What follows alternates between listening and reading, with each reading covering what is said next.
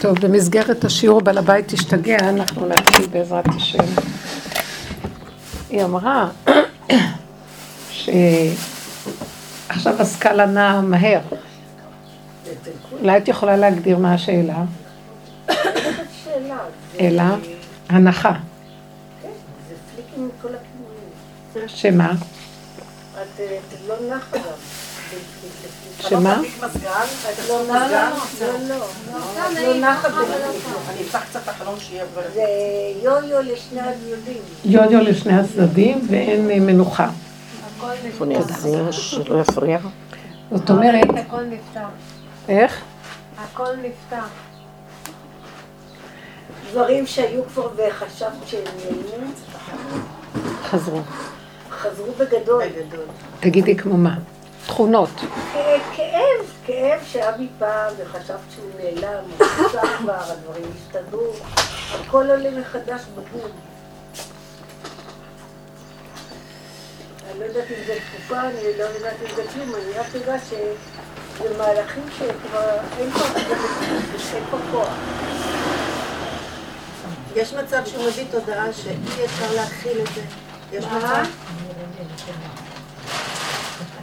הוא פשוט... אה, נתחיל. כל עוד יש לנו שכל של עץ הדת, אז יש לנו עבודה. וזה נקרא אבוידה, עבודה. אבל אה, מתי נגמרת העבודה? שהשכל הזה נופל. מתי הוא מתחיל? מתי השלבים הראשונים של הזיהוי שנגמרה העבודה? שהגבוליות שלנו, אנחנו לא יכולים יותר לתת עבודה, אין לנו כוח, כי זה חוזר וחוזר וחוזר ואין לדבר סוף. דיברנו על זה כמה פעמים. המנגנון של עץ הדת לא נגמר. מה פירוש הוא לא נגמר? ומה פירוש המנגנון? הנתונים זה לא הבעיה. הבעיה זה הפרשנות שלנו על הנתונים. ההתרגשות. שימו לב, הפרשנות, ההתרגשות, ההשתייכות האישית לדברים. זה לא נגמר, וזה נקרא מנגנון.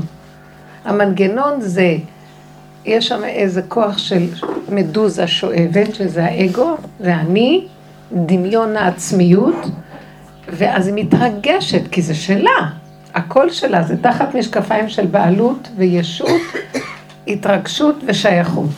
אז עכשיו, כשאני אומרת, וואו, בוא נגיד ככה, שאני אומרת, עשינו עבודה, נעלמו תכונות מסוימות, אני אוחזת.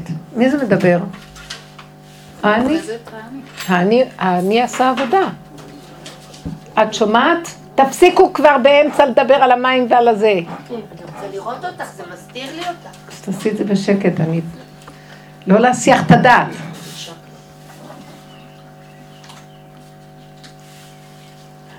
זאת אומרת, סליחה, כתוב רשעים מלאי חרטה, מיד אמרתי סליחה. זאת אומרת, שאנחנו עושים עבודה כל עוד יש לנו אני, והוא עושה את העבודה. אני מתגברת, אני עושה, אני זה, אני... כל הטריקים שלנו. הכל זה מעץ הדת, כל הטריקים של העבודות. אל תשימו לב אליו, תיתנו לו את הגב, זה אבן, כל הדברים האלה. מגיע השלב שמה שאנחנו לא עושים, אנחנו תשושים כבר. הוא ממשיך, כאילו כלום לא קרה. כי זה, הוא מכונה, הוא רובוט. איך אומר, אויה לי כי גרתי משך, שכנתי עם עולה קדר. רבת שכלה, שכנה לה נפשי עם שונא שלום, אני שלום וכי אדבר אל המלחמה, הם על המלחמה. הוא קולט דוד המלך שהוא יושב בתוך שבט חמאס, שכל היום רק מחפשים איך להילחם. והוא עושה, כן, לי כבר אין כוח להילחם, והם ממשיכים, כאילו כלום לא קרה. זאת אומרת שכל הזמן שהוא נלחם איתם, הוא גם היה שייך להם, מהכוחות שלהם. פתאום נגמרו לו הכוחות, ואז הוא אומר, הם לא, הם לא מפסיקים. אני, אין לי כבר כוח, והם לא מפסיקים. מי זה שאומר לי כבר אין כוח והם לא מפסיקים? מי? אני בעצמו שהולך למות. מרוב שעשה עבודה, הוא כבר הולך למות, אז הוא צועק, אני הולך למות, אני הולך למות. כל השבוע, החודש הזה אני רק צועקת, אני הולכת למות.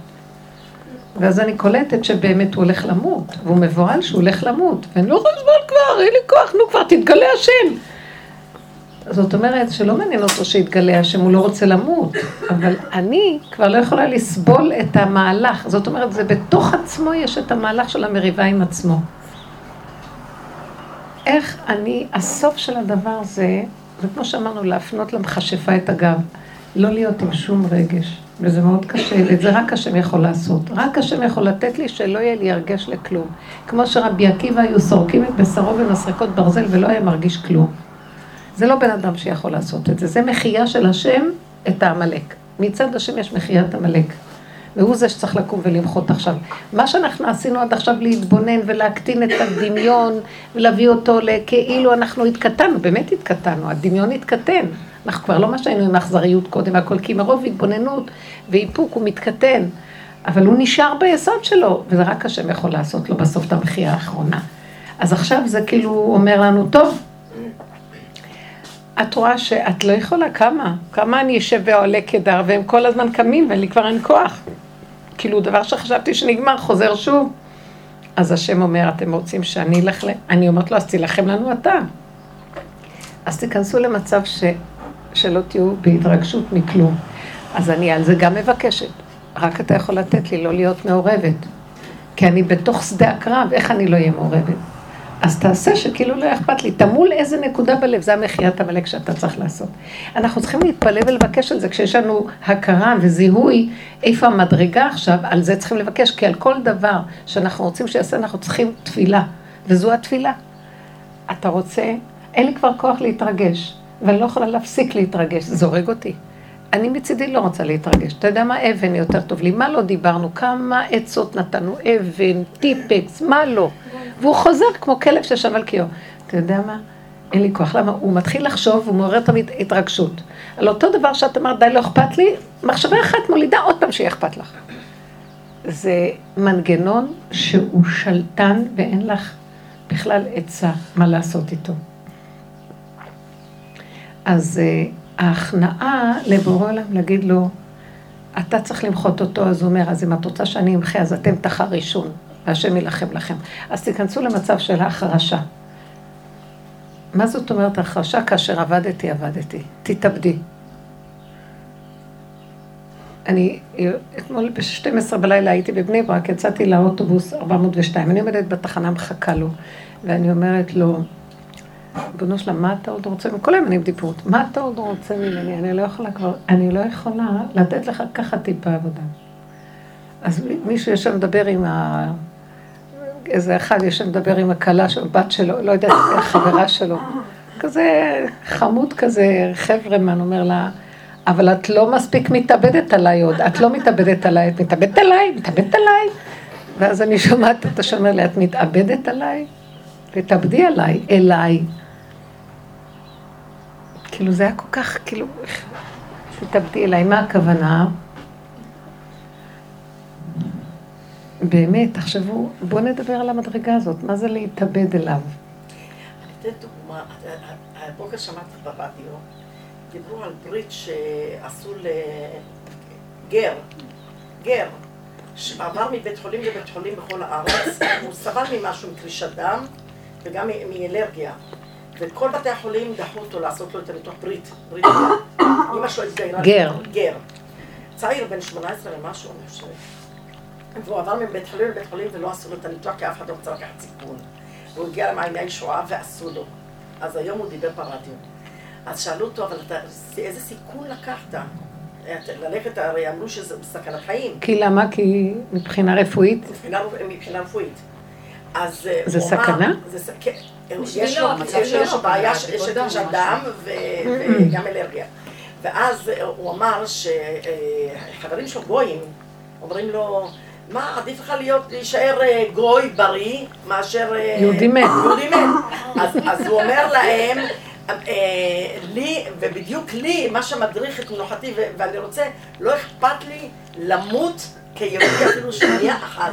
שאני יהודי, העיקר זה שמרתי. הגרף זה- פוטוצקי, זה הסיפור של הגרף ממש, פוטוצקי. אה, בדיוק כמו שהרב אבל הוא אמר את זה בהתרגשות כזאת, הוא, אה, טוב לי למות כיהודי דקה אחת.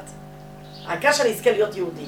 אומרים שכל הזמן שיושב באים רבנים לבקר אותו וזה, הוא כל הזמן רק מחזיק ספרים וקורא.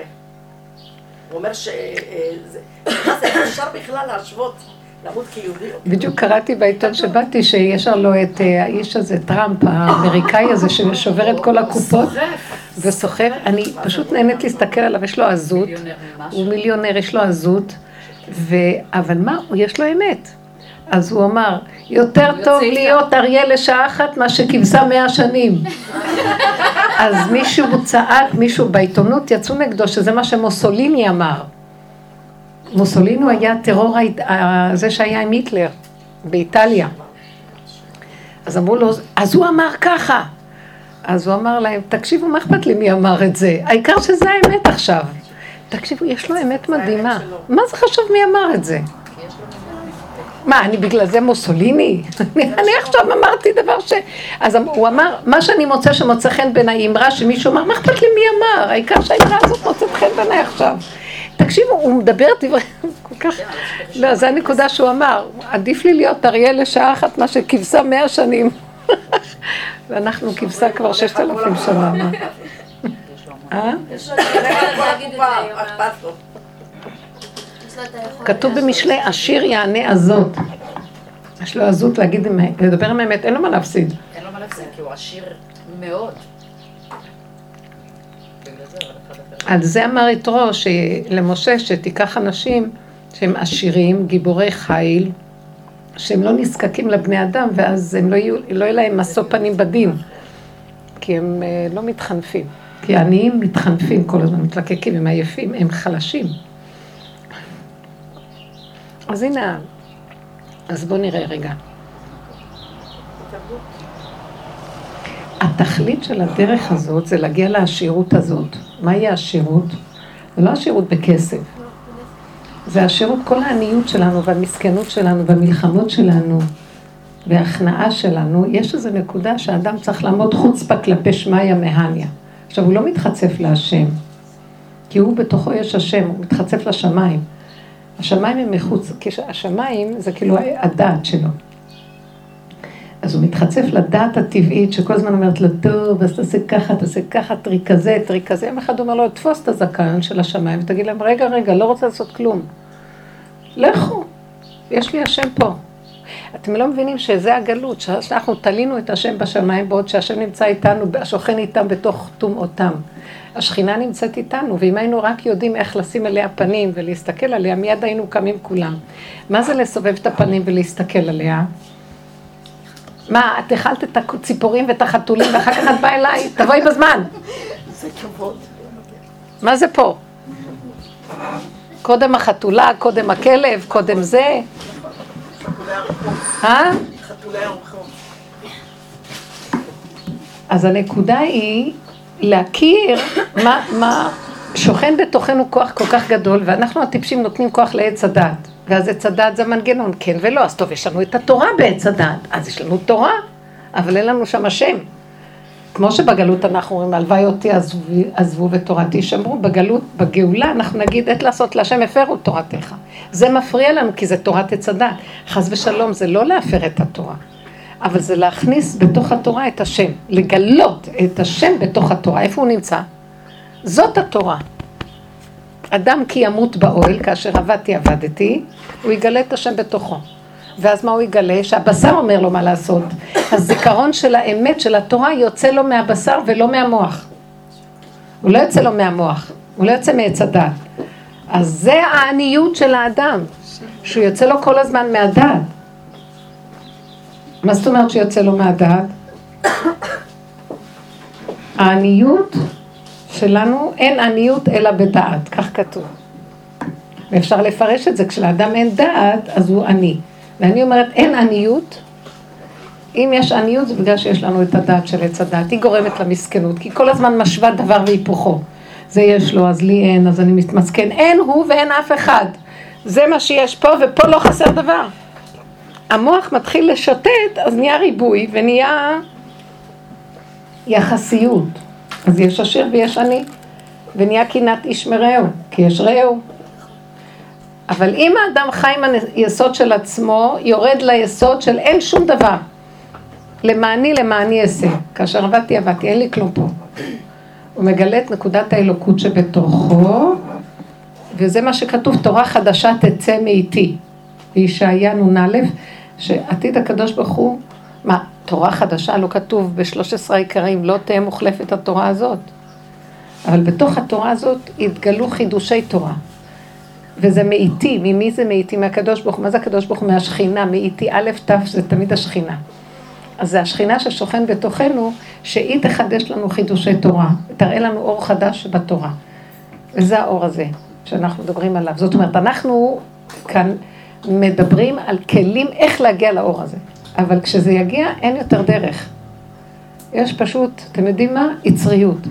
אני ראיתי, יש לי נכד קטן, בשבת הוא היה אצלנו. והנכד הזה, הוא אסור לו לאכול דברי חלב. ממש, זה אלרגי לו. אז הוא יודע ישר, הוא שואל, זה חלבי? אם זה חלבי זה לא, אסור לי.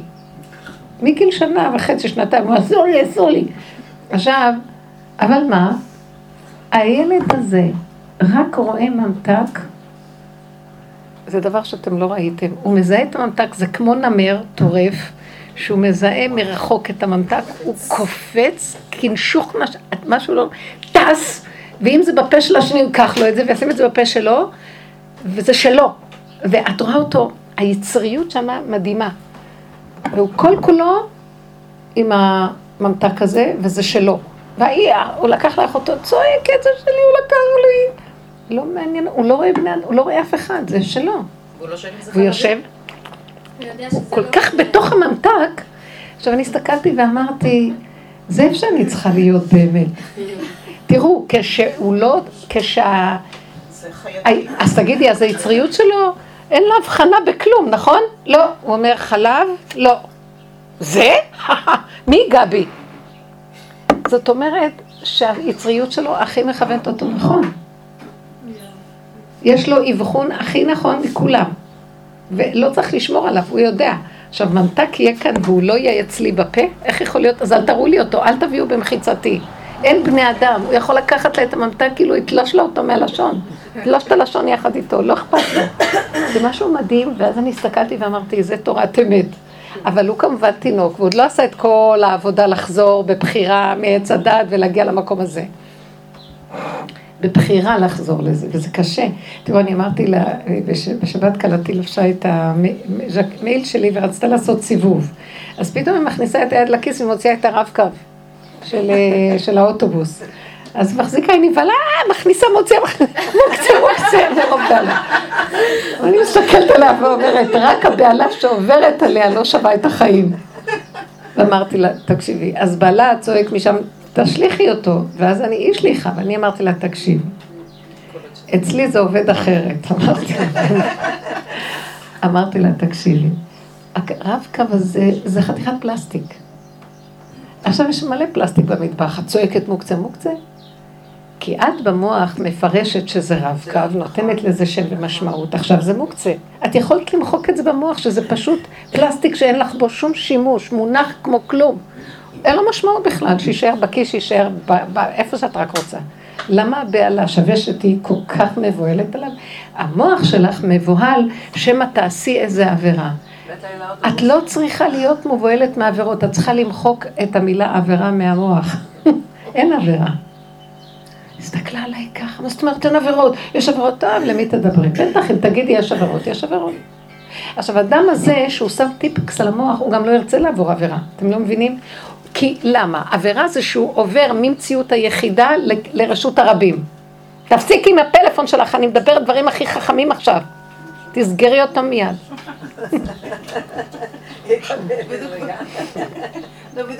תקשיבו את נקודת החשיבה של האור החדש.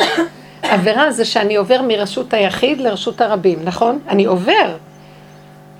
עכשיו, אם אני נשאר ברשות היחיד, לא עברתי שום עבירה, אני רואה את הנקודה, אני בוחר שבכלל לא לפרש אותה כעבירה. גם יש כוח ששומר עליי שזה לא יצא החוצה, אבל הוא קיים בתוכי. זה נקרא פש... משיח יושב בפתחה של רומי. הוא נקרא מצורע, הוא לא מצורע, הוא בחזקת מצורע, הוא לא יוצא החוצה עם העבירה. אבל בתוכו יש את כל האפשרויות של העבירות. אבל זה לא עבירה בכלל, כי הוא לא עובר. כי למה הוא לא עובר? כי זה מה שהוא. התינוק הזה, עכשיו, ברגע שהוא חוטף את הסוכריה זה נראה מזעזע, אבל כשאת מסתכלת עליו, הסתכלתי עליו ואמרתי, הוא לא יכול אחרת, אין לו שום בחירה אחרת, ומה שהוא, זהו, בא המה, כמו הבהמה. בא המה. אז זה מה שהוא, אין עליו דין, כי זה מה שהוא, לא יכול אחרת. ברגע שיש לנו מוח, חוץ מהבהמה, אז יש כבר שתיים. אז זה נקרא רשות הרבים, אז עכשיו אני מחויבת להיזהר, ויש הגדרות, ויש כללים, ויש פרשנויות, ואני מחויבת להם. ברגע שאנחנו מכניסים את המוח לקופסה הקטנה השחורה, ואומרים זה איפה שאנחנו. עכשיו, זה לא שאנחנו יכולים לעשות עבודות, כי אפשר לעשות עבודות מודעות על זה. יגיע השלב שלא תהיה לנו שום ברירה, רק ככה זה יהיה. זה כמו שהיה בשואה, שהגיעו שלבים שלא הייתה להם ברירה, לא היה להם לאכול בפסח מצה. לא היה להם, לא היה להם, לא יכלו לקיים מצוות מצה בפסח, לא היה להם. עכשיו תגידי, למה לא קיימו, והם ידונו את עצמם? אולי יכול להיות שהיה להם כאבים, ואחד דן את עצמו, למה הגיע לי כזאת וכזאת. בסופו של דבר, השלב הכי, המדרגה הכי גבוהה היה להגיד, אין לי וזהו, אין לי. לא מחויב. יש לי, אני מחויב. אין לי, אני לא מחויב. ופה הייתה סיבה מאוד חזקה מבחוץ. אין, מה? שפה הייתה סיבה חזקה? או לא הייתה? להגיע, להגיע להשלמה הזאת. לא, לא הייתה לו ברירה. זאת אומרת, זה הקו של התורה החדשה תצא מאיתי. אין לך כבר ברירה. זאת אומרת, האור החדש מגיע כשאנחנו מגיעים למדרגה של אין ברירה. כל עוד המוח עובד, אז יש ברירה. יש עכשיו, שאלה אותי שאלה עם הרב, פרשה? עם הרב, אה, יש איזה רב שאומר שצריך לעשות עכשיו, הוא יוצא בהכרזה של שלושה ימים צום. כאילו, כי גזרות יש וזה. עכשיו, אני מסתכלת על הדבר הזה, ואני אומרת, זה בא מהמוח. אני ישר מזהה שזה בא מהמוח. כי יש לו ברירה, כי הוא יכול לצום. הוא חושב שהוא יכול לצום. אני לא יכולה, אין לי ברירה. אני לא יכולה, הגוף שלי כל כך חלש, העבודה הזאת כל כך החלישה לי, כי זה כל רגע, רגע, רגע, רגע, את שמה בעצם. זה כוח הצמצום הכי גדול, להתבונן, להתבונן, להתבונן, ולהקטין, להקטין, להקטין, להקטין. את נאבקת עם אגו רצחני, שכל הזמן אומר לך, תראי איך את נראית, תראי איך את נראית, תראי את פושעת, את חוטאת, זה, למרות שכלום לא יוצא, הוא ישגע אותך. כי הוא מדומיין שהוא מושלם, ואנחנו רואים את הפגמים שלנו, הם לא יצאו, אבל הם בפנים, והוא כבר הורג אותך, כי ככה, כי הוא חושב שצריך להיות מושלמים, ובדיוק הפוך. אם תהיי מושלמת, אז זה הכפירה, את אלוקים. את חסרה, תישארי בחיסרון, בפגם, ותגידי, אני לא יכול. וזה נקרא עבודת אמת. רב אושר אומר, לא להוריד את הראש מהפגם, לא להרים אותו, כי אם לא, ותמיד להישאר בחטאתי נגדי תמיד, כי אם לא, אז רשעים אליי חרטה. למה? אני כזה, אני כזה, מי מחר אני אהיה משהו אחר? לא תהיה משהו אחר. אז זאת עבודת היחידה עם עצמה. מה עושה המוח? אומר, לא, אתה יכול להיות משהו אחר, שלושה ימים צום, אנחנו נבטל גזרות. אדוני, ברגע אחד, אין שום גזרה, אין כלום, זה הדמיונות שלך עם הגזרות. אין סוף לגזרות בכדור, את לא תגמור שלושה ימים, תביא עוד עשרה, תביא עוד שמונה, תביא עוד סיבובים על גבי סיבובים. עכשיו אני גם מסתכלת ויודעת את הנתון שהרב הזה יש לו תלמידים שהם עשו כל מיני, הם הקימו בית ספר אילימה של אה, כל מיני רפואה וכל מיני צומות, ו, אה, אז, אז הם קרובים לדבר הזה, אז הם גם משפיעים עליו, וזה טוב צום, זה טוב לגוף, זה טוב זה, אז, אז אני רואה שיש כל מיני חשבונות רבים פה, אני לא באה להגיד, הוא אדם צדיק, הוא באמת אדם צדיק, אבל יש מלא צדיקים, אבל זה לא צדיק אמת. סליחה שאני אומרת, צדיק אמת זה משיח, הוא יושב בפגם בפתחה של רומי, בין שתי החורים, שם הוא יושב. בפתחה של רומי בצל קופיתא דחמרי, בצל יציאות החמור. נכון שיש שני חורים באדם? זהו, שם הוא נמצא. המקום הכי שאף אחד לא היה חושב שיכול להיות שם. זה המקום של ההכנסה וההוצאה. כי זה מעגל שלם, והוא עומד ביניהם שהוא מפחד שלא יישאב לא לפה ולא לפה. אין דבר יותר דק ולצעוק אני לא יכול. כי מי יכול לעמוד בזה? רק השם. אז הוא אומר, משם הוא יודע שהוא חסר, ואז הוא דבוק בהשם דרך זה כל הזמן.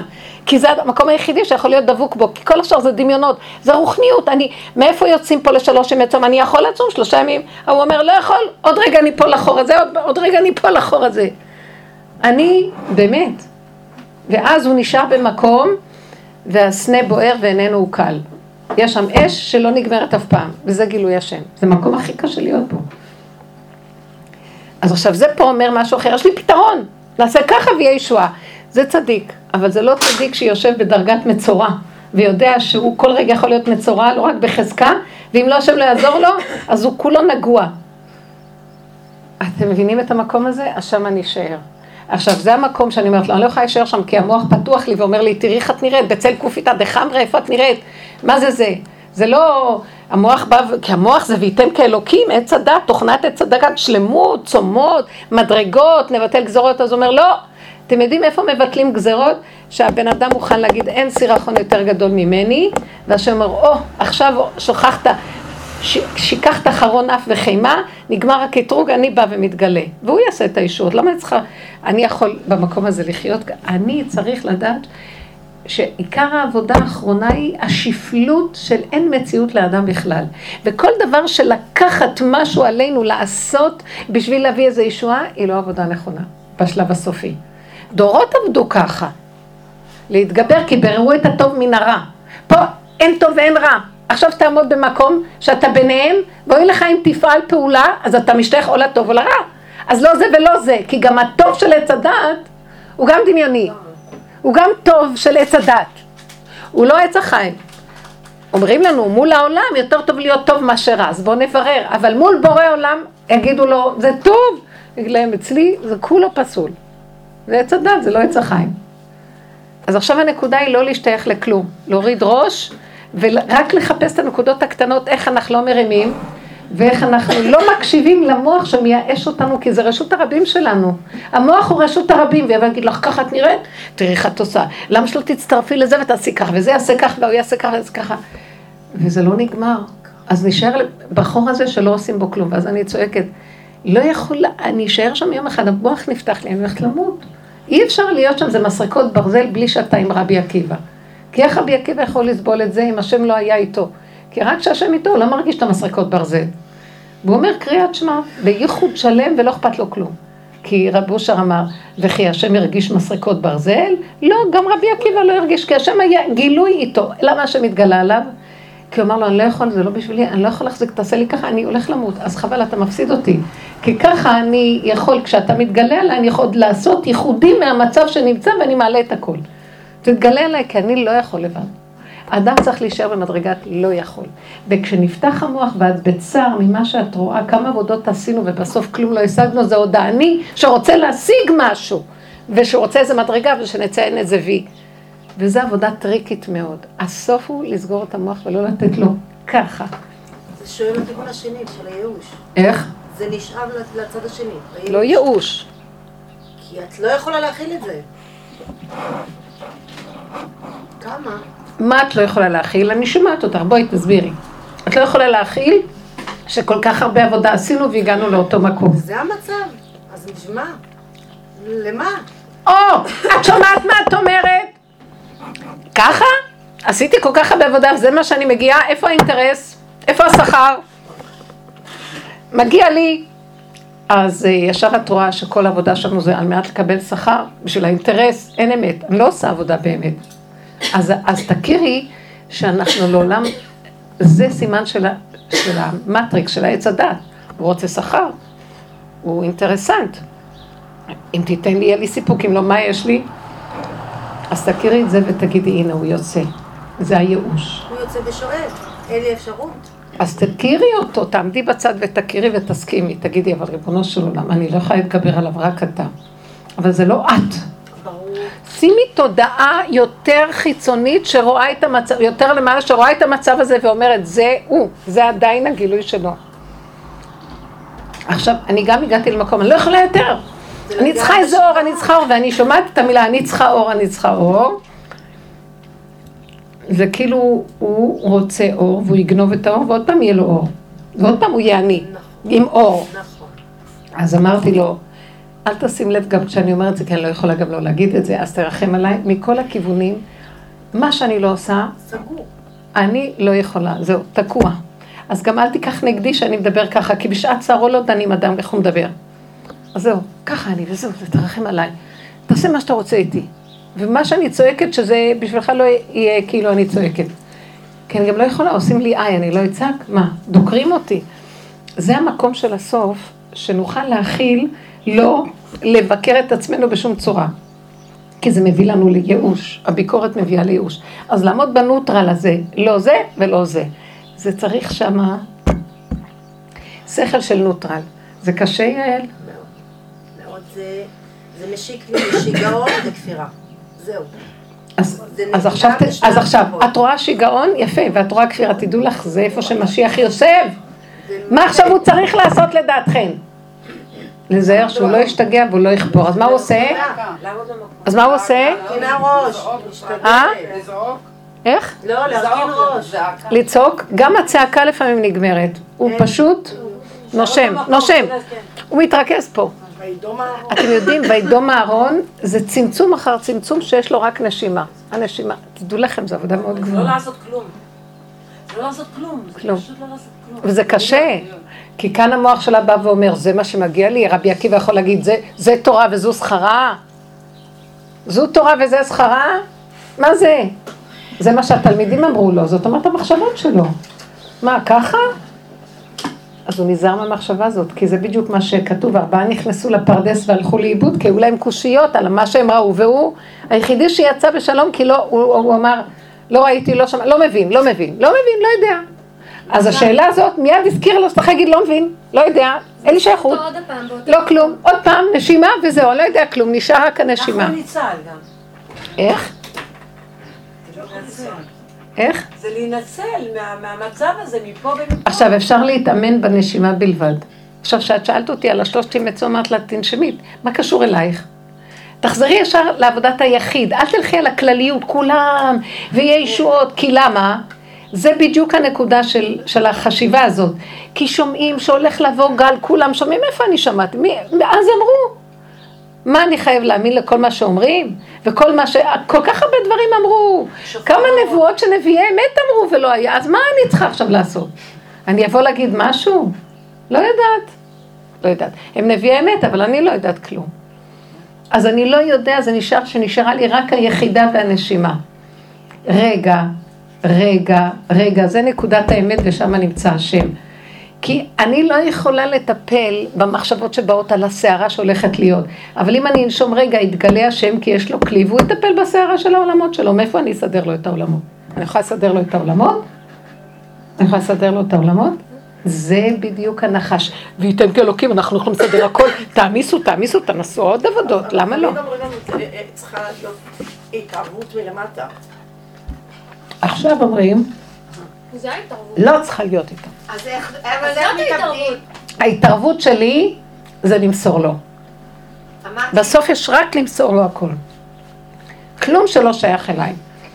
והיא אומרת, אז זה מביא ייאוש, כי את עוד רוצה משהו? אין. אתה מבין מה אני אומרת? זה עוד, זה מה שנקרא גם למסור אני לא יכולה. מחיית עמלק שאנחנו מצווים בה בפרשת זכור, זה עבודה שאנחנו עושים תמידית על עצמנו להתבונן בשולי הגלימה, איפה שמשיח יושב. יש שלב שגם משיח אומר, אני לא יכול יותר. אז עכשיו השם יקום וימחה. יש מחיית השם, מחיית עמלק, שהשם מוחה את עמלק, שזה פרשת בשלח. הוא אומר, כתוב זאת ושים בספר זיכרון, כי אמחה את זכר עמלק מתחת השמיים. השם ימחה. פרשת זכור, שאנחנו אומרים בשבת זכור, כי תצא, זה אנחנו מצווים למחות, להגיד את מה שכתוב פרשת כי תצא בסוף, זכור את אשר עשה לך עמלק אשר קרחה בדרך. ויזנב בך הנכש אלים ואתה עייף ויגע, ולא ירא אלוקים. והיה בהניח לך שמכל אויביך סביב בארץ אשר אשר נותן לך נחלה לרשתה. זה אחרי מלחמת כיבוש המידות, שבעת העמים והכל. תמחה את זכר עמלק, תיכנס למדרגה שאתה רואה את השורשים של העמלק שלך, את המטריקס הזה. תראה, תראה, תראה, תראה, תראה, תראה, עד שתגיע למקום שתגיד, זה גדול עליי, אני לא יכול, אני לא יכול, זה גדול עליי, אני לא יכול. אז עכשיו השם יקום וימחה את השורשים. כי גם אנחנו עשינו עבודה בזכוכית מגדלת שלו. ויש עוד עבודות מוקדמות של, של סור מרע ועשה טוב של עולם המוסר, שזה מה שעוד לפני שהגענו לדרך הזאת. זה שבעת העמים, מלחמת כיבוש שבעת העמים, שבע מידות כלפי חוץ. שאנחנו כאילו מתגברים על המידות, מה פתאום, המידות נשארו אותו דבר. בעבודה הזאת אנחנו רואים, ועוד אנחנו חושבים שאנחנו עושים עבודה, וכמו שהיא אומרת, כמה? בסוף נראה שלא, אנחנו לא יכולים. כתוב באמת על השורשים של עולמות התוהו, שזה אומות העולם. יש לכם ספר דברים? אני הקראתי את זה פעם מספר דברים. תביא לי רק תנ"ך, אני מהתנ"ך אקרא, תנ"ך שלם. בסוף, בסוף.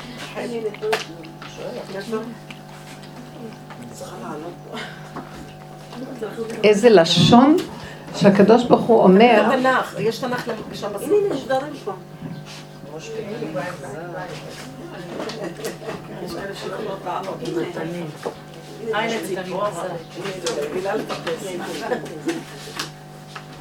צריך סבלנות. מה הכוונה להתאבד אליו? אמרת להתאבד אליו. איך להתאבד אליו? בשתיקה? בשתיקה ולדעת שאני לא יכול לא כלום. כמו נחשוב. מה זאת אומרת להתאבד? להתאבד, לאבד את הנקודה של הישות. כי אני עוד חושב שאני יכול לעשות משהו, אני לא יכולה לעשות כלום. כאילו הוא אומר לי, תחרישו. השם יילחם לכם ואתם תחרישו. אז הוא אומר כאן בפרשת האזינו, שתראו מה זה השורשים. ואסתר הלכה עם האמת שלה עד הסוף והייתה והיא פעלה גם, וגם נחשון בן עמינדב פעל. נכנס למים, הוא לא פעל. אבל הוא נכנס. הגוף שלו זז, אבל המוח שלו לא היה קיים. כי אף אחד שהמוח שלו פתוח לא ייכנס למים. אז הוא לא פעל, הגוף שלו הזיז אותו, משהו הזיז אותו, הגולם שלו הוא זז. מישהו מנהל אותו ומזיז אותו. אז הוא אומר כאן,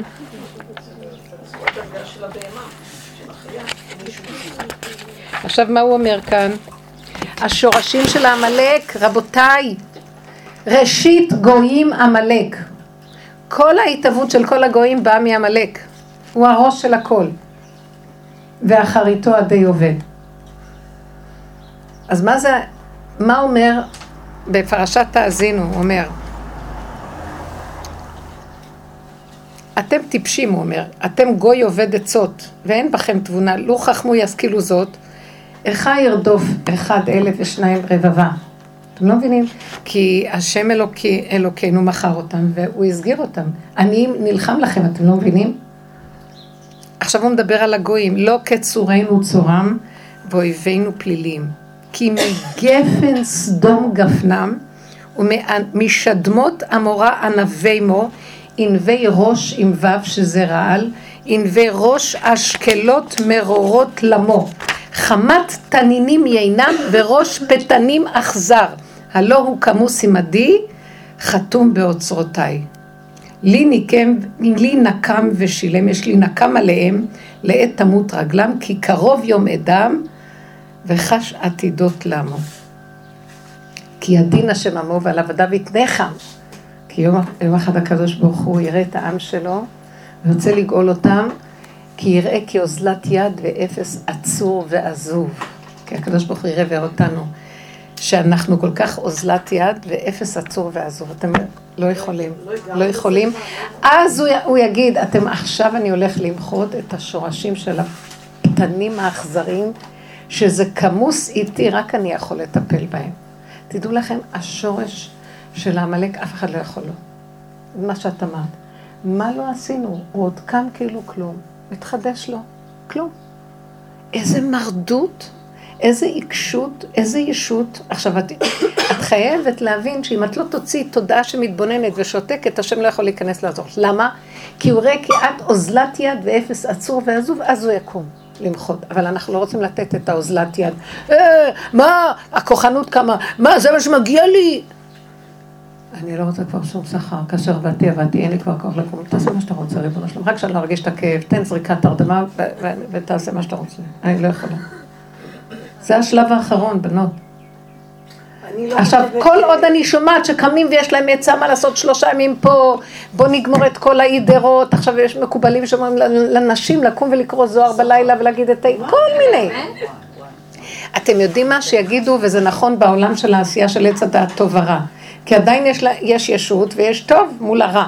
אבל אצלנו, מי שעשה את העבודה הזאת ולקח על עצמו, אנחנו לקחנו תוספות של תוספות. העבודה הזאת, זה כאילו אנחנו עושים עבודה בשביל כל העולם. בעומק. עכשיו תגידי לי, לצום שלושת ימים, כל רגע אני בצום, את לא מבינה איפה אני חיה. את רואה את כל האוכל פה? כאילו אני לא אוכלת. אוכל אותי משהו כל היום. המוח שלי לא מפסיק לראות, הנה הוא, הנה הוא, הנה הנחש, הנה הנחש, הנה הנחש, הנה הנחש.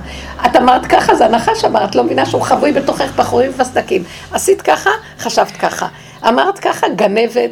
את רוצחת, את לא שמה לב מה את עושה, אין שני בכלל, זה הכל אני, את לא מבינה איזה עבודה זאת, כשאת בעצם לוקחת רובה ושוחטת את עצמך כל הזמן, את הישות. זה למות. את עומדת מול כוח, ש... ועכשיו את לא גומרת לשחוט אותו, מרים ראש אחר, עוד לא גמרת לשחוט אותו, מרים ראש אחר, לא נגמר, זה המטריקס. מה בסוף את אומרת? אבא, רק אתה יכול. אני לא יכולה לו. אם אני רק אבוא ואגיד, זה מה שעשיתי, לא מגיע לי כבר זה, כמה בכיתי גם כן. הוא אומר לי, מה את מייללת? זה לא יעזור לך כלום, יקום עלייך ואת לא תוכלי לו, תני לי להיכנס. אני לא רוצה שכר, אני לא רוצה, שתגיד בנקודה. אני גם לא יכולה למסור לו. ברור לי בתודעה מה אני עוברת. בדיוק בשני הפתחים אני עומדת, אוקיי? זה תיאור אז מה? לא מה הייאוש? לא יכולה למסור לו גם את הנקודה הזו. אל תמסרי, את יודעת מה שצריכה לעשות? להיכנס בנשימה ורק לחוות נשימה ולסגור את המוח. זה נקרא מסירה. אני גדולה על עצמי, אני רואה... זה נקרא מסירה. עכשיו תגידי, אם בן אדם רוצה, חס וחלילה, חס ושלום, עומדת חרב מונחת על צווארו, הדש רוצים לשחוט אותו, שונא ישראל. האם הוא יגיד, אני לא יכול למסור לו, אני לא יכול למסור לו, הוא ינשום את הנשימה האחרונה ויתרכז. את לא מבינה, יש אור כזה שנותן לבן אדם מין רגיעות של התרכזות. שמע ישראל, מה אני יכול עוד להציל מהרגע הזה? שמה תהיי, את לא מבינה? את עוד...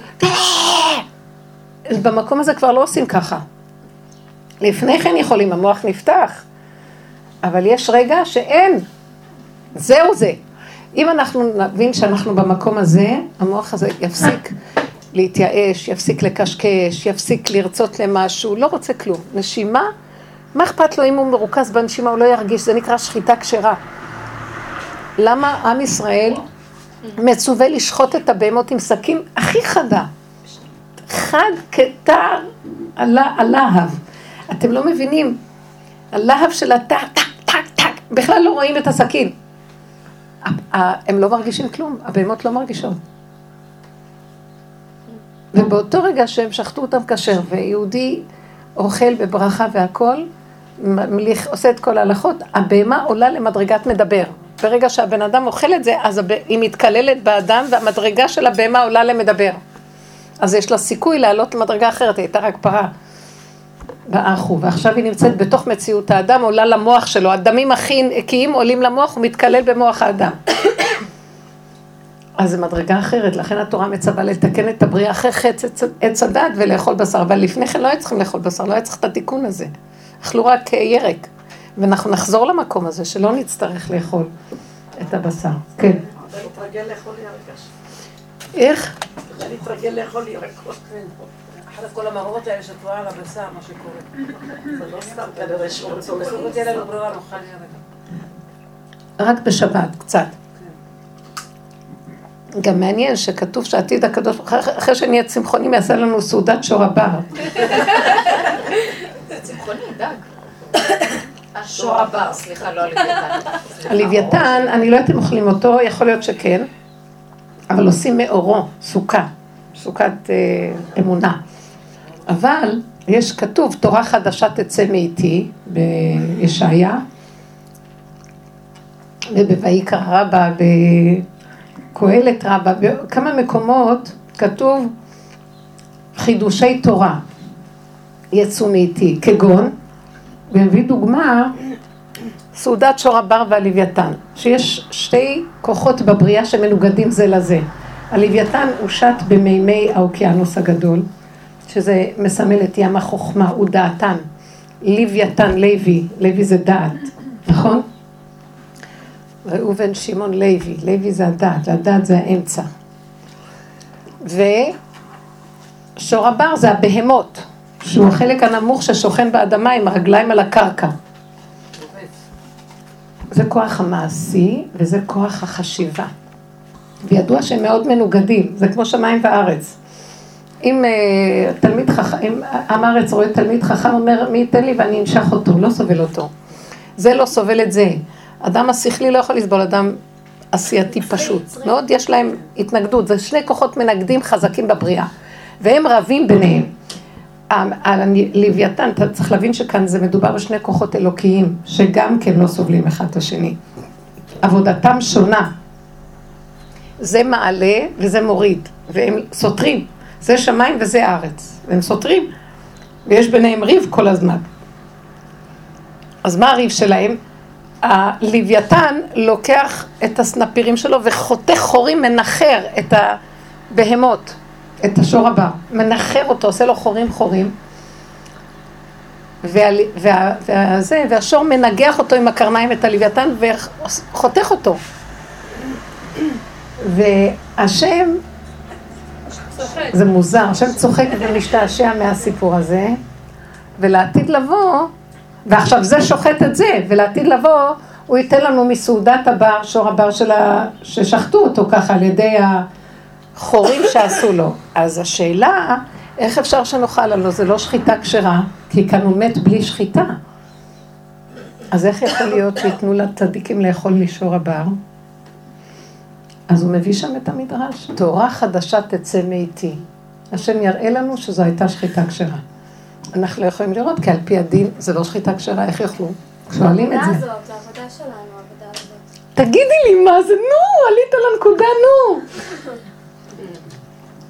זה בדיוק העבודה הזו. ותבינו שאצלי זה שני החלקים האלה כל הזמן, הולכת למות כבר הרבה זמן. זה הלוויתן, זה בגדר של עץ הדת, והבהמות זה עבודה של רב אושר. ולנו את כשרה. אה? ולנו את כשרה. שהיא מהדת.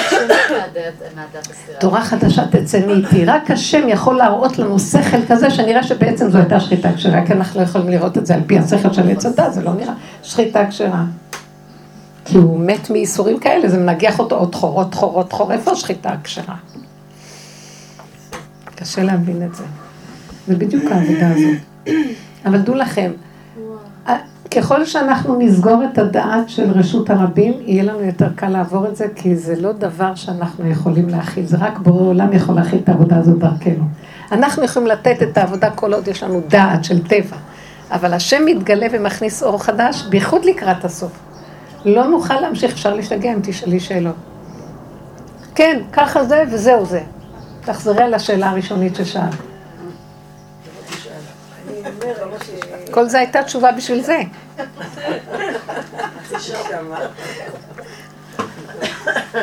אומרת שמה שאת אומרת, אני כל היום עם הראייה, וזה לא ראייה, הוא נותן לי לחוש ממש דברים אחד מול השני וכל ה... ליפול ולקום. בדיוק, זה ממש כל היום וכל הלילה, זה לא אה, דקה אחת במיוחד. אבל צריך לפתח בעבודה איזה כוח שאין לו הזדהות רגשית עם זה. כי אם אנחנו מזדהים רגשית, אנחנו לא יכולים לסבול את החיים. זה כאילו עובר דרכי, זה לא שייך לי. כל מה שהמוח מספר לי זה המוח, זה לא קשור אליי. אני עושה את זה שלי כאבי תופן. עוברת לי מחשבה על הבן שלי, על בעלי, על הזה, זה, זה שלי? זה לא שלי כלום. מה אכפת לי? זו מחשבה שבאה, מחשבה שהולכת. קשה לנו לנתק את הרגשיות והשייכות לדבר, שזה גוף המנגנון של עץ הדת. וזה הכאבים הכי גדולים. לפעמים אנחנו מגיעים למקום שאני עברתי בחודש הזה, העמלק הזה כל כך גדל, שחשבתי, אני הולכת למות. דיברתי עם איזה חברה בדרך, במקום איפה שהיא נמצאת, והסתבכה עם המחשבות שלה, עם, עם איזה דבר שקשור במשפחה שלה, ו, ו, והיא אומרת, והסבל היה כל כך גדול, שהיא הרגישה שהיא הולכת למות, להשתגע. מהדמויות ששיחקו לה בראש. והיא גם החצינה את זה, אז נהיה גם אינטראקציות, ואז נהיה סמטוחה. כשדיברנו, אז אמרתי לה, תקשיבי, הכל במוח שלך לא קרה כלום, את יודעת? הסתכלה עליי ככה, מה זאת אומרת? אבל הוא אמר ככה, אבל הוא עשה ככה, וזאת עשתה זה, והם עשו ככה. ואמרתי לה, הם עשו והם אמרו והם דיברו, אבל כלום לא קרה. את רואה בית שלם, הכל נשאר בסדר, המשפחה נשארה, הכל בסדר, זה רק במוח שלך, עשית שעוד רגע ועוד רגע ועוד רגע מתפוצץ הכל. ואת חיה כאילו התפוצץ, ואת בסבל מאוד גדול וכלום לא קרה, זה המוח שלך מספר לך סיפורים. אחד ועוד אחד ועוד אחד נהיה סיפור, ולא קרה כלום. אז הסתכלה ככה לרגע והיא אומרת לי, אה, אז לא קרה כלום? אמרתי לה, לא קרה כלום. מה שאת רוצה את יכולה לעשות, לא קרה כלום. זה רק במוח. דיברתי איתה אחרי כמה ימים, אמרתי לי, את לא מבינה מה שזה עשה לי. שזה לחוד, והמציאות לחוד. מה הקשר? לא, כי אם יש את זה, אז זה כבר נהיה זה, וזה נהיה זה, כלום, לא קרה כלום. מה לא קרה כלום? עולם כמנהגו נוהג. היא אומרת לי, באמת נכון. אני אחר כך הסתכלתי וראיתי, האיש הזה מהמשפחה שהיה כך וכך, הוא כמו גולם, בכלל לא הבחין שכלום. מה היה, מה לא היה, מה שלי נראה בפרשנות בכלל לא... זה לא מכיר שקשור אליו בכלל. אמרתי, אמרתי לו, זה הכל הדמיונות שלנו. וככה אנחנו חיים, וכל היום בסערות, ונראה לנו שנחרב העולם, ואנחנו באמת הולכים ומחריבים, וכלום לא קרה, ונחרב, כי האמנו למחשבות. ועכשיו הוא כל כך בשיא שלו. לה- להגשים לנו כאילו זה באמת המחשבות, וזה כלום, כלום. את צריכה פשוט לערוף את ה... זה טוב, דש עורפים ראשים. כי זה, זה לערוף את החשיבה. יערוף כמטר לקחי. זה כאילו גשם עדין סוגר לך את המציאות הזאת. לא צריך. תרטיב את המחשבות, תבלבל אותן, אין כאן, אין בה משהו. זה רוחות, רוח שבאה ומדברת, ואין כלום בה. וכמו רוחות רעות שהן מתגשמות. תגידו משהו. אז מה, רק לאכול, לצחוק, מה זה רק? להסתכל. כאילו, מה את עושה במילא? אני אגיד לך מה את עושה. את קמה בבוקר, המחשבות אוכלות אותך, את רצה לשתות קפה ולאכול. את ממשיכה לעשות דברים, בתוך זה המחשבות אוכלות אותך. אבל אין לך ברירה, צריכה לשטוף כלים ולשים סיר ולבשל. בצהריים המחשבות אוכלות אותך, אבל את צריכה ללכת קצת לנוח. את קמה מהמנוחה, המחשבות אוכלות אותנו, ואנחנו צריכים ללכת להביא את הילדים מהגן, וכן כל מיני פעולות. בין לבין גם אוכלים, לא רק אוכלים. אוכלים, וכל הזמן אוכלים, והמחשבות אוכלות ואוכלים. סוף היום תסתכלי אחורה, מה עשית היום? 80 אחוז המחשבות אכלו, ו-20 אחוז שם ציר, הלכת להביא את הילד, אכלת וישנת. מה את עוד רוצה לעשות? אבל המחשבות נותנות לאדם מחשבה, תחושה כאילו, וואו, מה הוא עשה? ועכשיו שאת אומרת לי, אז מה לעשות? רק לשתות, לאכול ולהביא את הילד מהגן ולשים סיר? כי זה מה שאת עושה במילא. איך? יש גם אירועים שפוקדים את האדם. כל מיני אירועים. הוצאה לפועל נכנסתי עכשיו הביתה. אז יופי, זה לא מחשבה, באים, שמים לי אזיקים ואני הולכת. מה עושים? יש עכשיו איזו אישה שנתפסה אה, של נדל"ן, כן, לו. מתוקה. איך ריחמתי עליה? ראיתי עליה, בעיתון. כולם נהנים מזה שהיא סובלת. היא נורא מתוקה. אז עכשיו, היא אומרת, אבל יש כאלה מצבים. את רוצה שאני אגיד לך משהו? תלכי. לי, לי היה מוסד גדול של בנות, מוסד, הוא הכניס כאילו בחודש איזה, רק תקציבי ממשלה איזה 700-800 אלף שקל, חוץ מתרומות, ככה סדר גודל כזה, זה היה לפני עשר שנים. עכשיו, בשלוש שנים האחרונות לפני שסגרנו, לא היה יום שלא באו עליו צרות. כאילו, את עוד לא גומרת מהצרה הזאת בהצרה אחרת. כמו עם איוב, מה שכתבו, עוד לא בא לבשר לו זה, באו לבשר לו שקרה ככה, עוד לא גמר זה.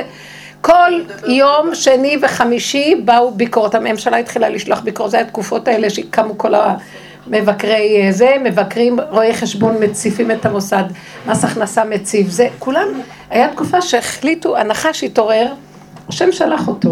עכשיו, עוד בהתחלה את מנסה להתמודד, עוד לא גומר זה, בא זה, עוד לא גומר זה, בא זה, לא גומר זה. ותביעות משפטיות, ובעל הבית תובע אותך כעד זה, והוא... יום אחד אמרתי, אני הרגשתי, קיבלתי איזו תביעה משפטית על מיליון וחצי שקל, על מה? דירות שהיינו גרים שם, את לא יודעת איפה. בעל הבית שם, גם גנב אותי, גם הוא תובע אותי, ואחר כך הייתי, את כולם הוא תובע כל הזמן. אז אמרתי, אוי, רגע, היה לי רגע שהרגשתי שיכול להיות לי אירוע מוחי, חס וחלילה. ומה שהחזיק אותי זה רק העבודה הזאת. אמרתי, טוב, בשמונה את צריכה ללכת לבית המשפט, להיות שם בתשע, שמונה וחצי, אז מעכשיו עד שמונה וחצי יש לך לעשות משהו? לא. יש עורך דין שלקחת, נכון? לא. עכשיו, אם את לא סוגרת את המוח, תמותי. עכשיו, ככה התנהלתי לאורך... תסגרי את המוח עד לשעה שזה צריך להיות. אם הוא פתוח, הרג אותך, את לא יכולה לישון, את לא יכולה לאכול, אירוע מוחי. אז אני פשוט ראיתי שהדרך היחידה זה לנשום, לא לפתוח את המוח, וכשבא הזמן לקחת המונית, לנסוע, בא הזמן, עוד עומדת, אני עומדת בפרוזדורים של בית המשפט, זה מפחיד, לסגור את המוח, עוד לא נכנס פנימה, את נכנסת, עוד לא דיבר על זה, עד, עד הרגע של האונליין של הדקת אמת, שניית האמת, כאן, רק יש לך רק את הרגע הזה. ועכשיו, ש, שזה התחיל, בוא נגיד משפט אחד, שמונה שעות עמדתי על הרגליים. חקירות, אפשר לחשוב מה עשיתי. שמונה שעות. ראיתי שזה השם, עשה לי את כל זה כפרת עוונות הכי גדולה, מוחה לי איזה משהו, הראה לי מה זה הפחד של הדין של יום המשפט הגדול.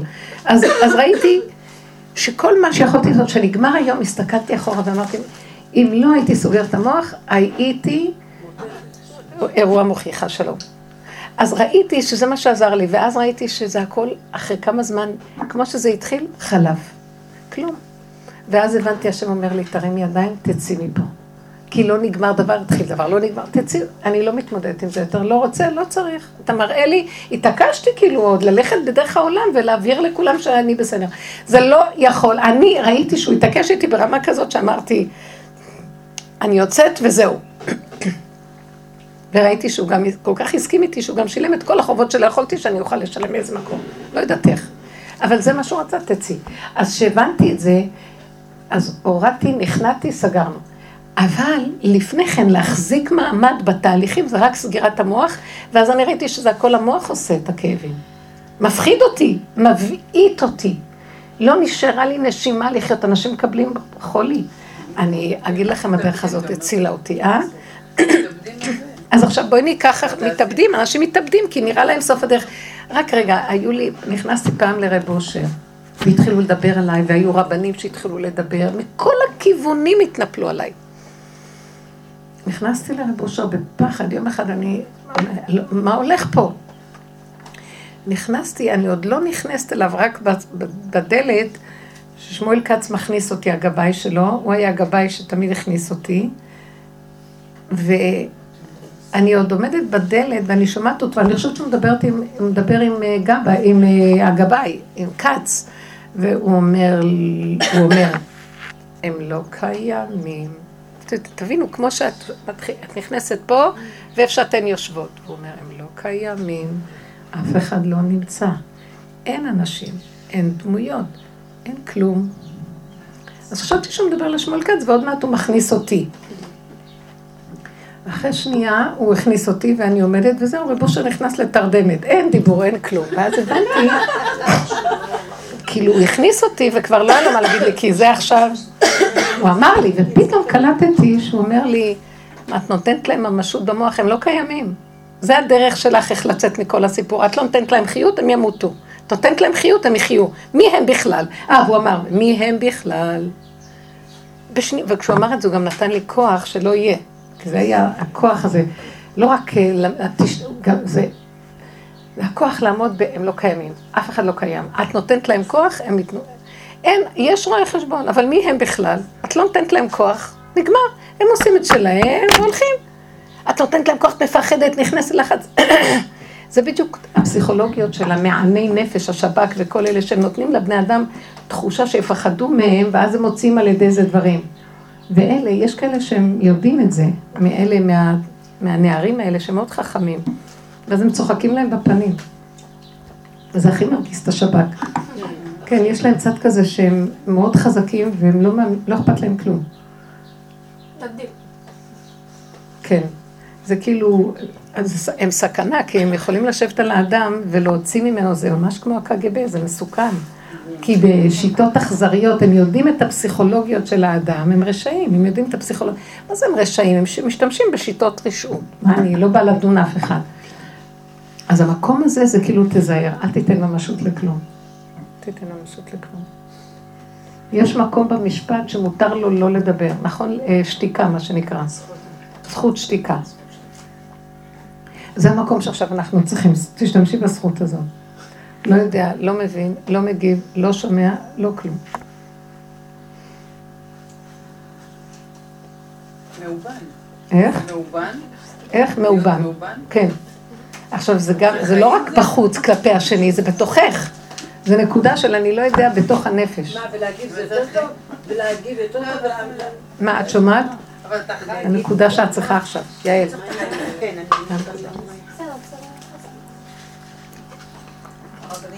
אם אנחנו מרימים טיפה את המוח ועוד שואלים קושיות, יבוא המבקר הראשי. יש לו תשובות לתת לי, לא רוצה תשובות. לא מבינה כלום. זה היה רב אושר. אתם לא מבינים מה זה אמת? אין עולם, אז בורא עולם מתגלה, כי כל עוד יש עולם ויש דמויות ויש אנשים וכל הפסיכולוגיה של המטריקס ועץ הדת, אנחנו נופלים בה ולא גומרים. ואז הוא עושה את העבודה. הם שותקים. אה? הם נכנעים, הוא עושה את העבודה.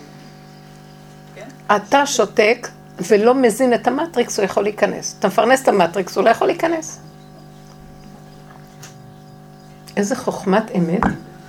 לך דומיה תהילה. אין עומר ואין דברים, בלי נשמע קולם. אין. זו מדרגת האמת של רב אושר. אין עולם. עכשיו, רוב בני אדם יכולים להצטרף לעבודה הזאת, כי באמת עבודה מאוד חכמה ומעניינת.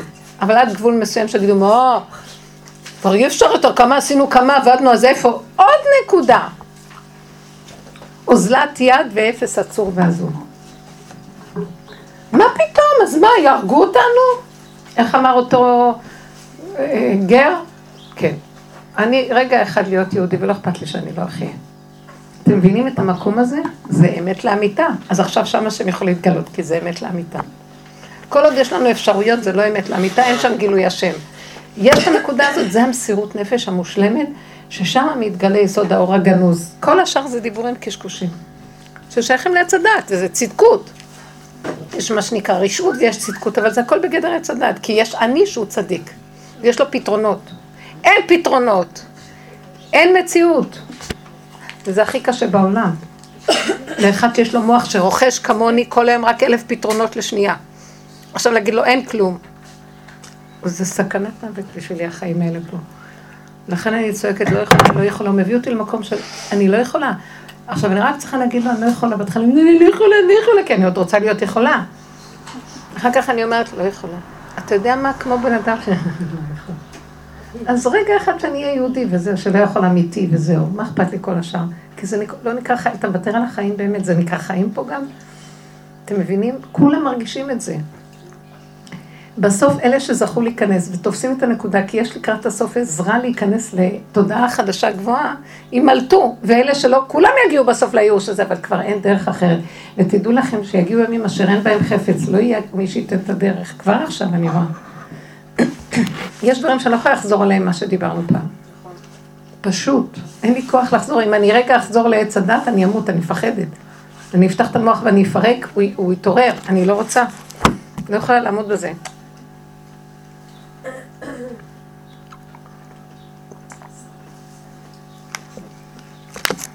תשאלו שאלות, כן. לא. אבל לא על החתולה. לא, לא, לא.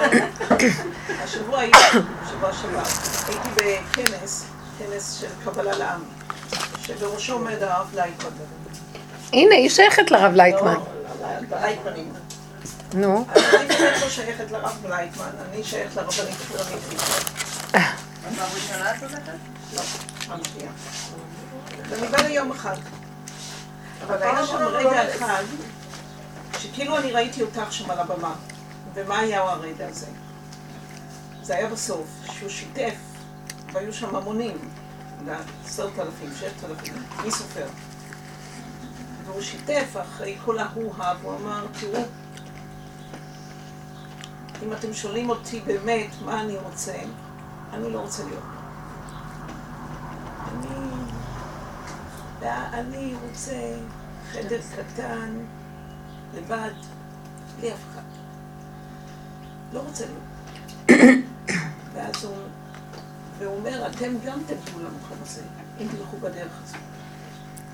אני חייב להיות פה, כי יצרתי אתכם.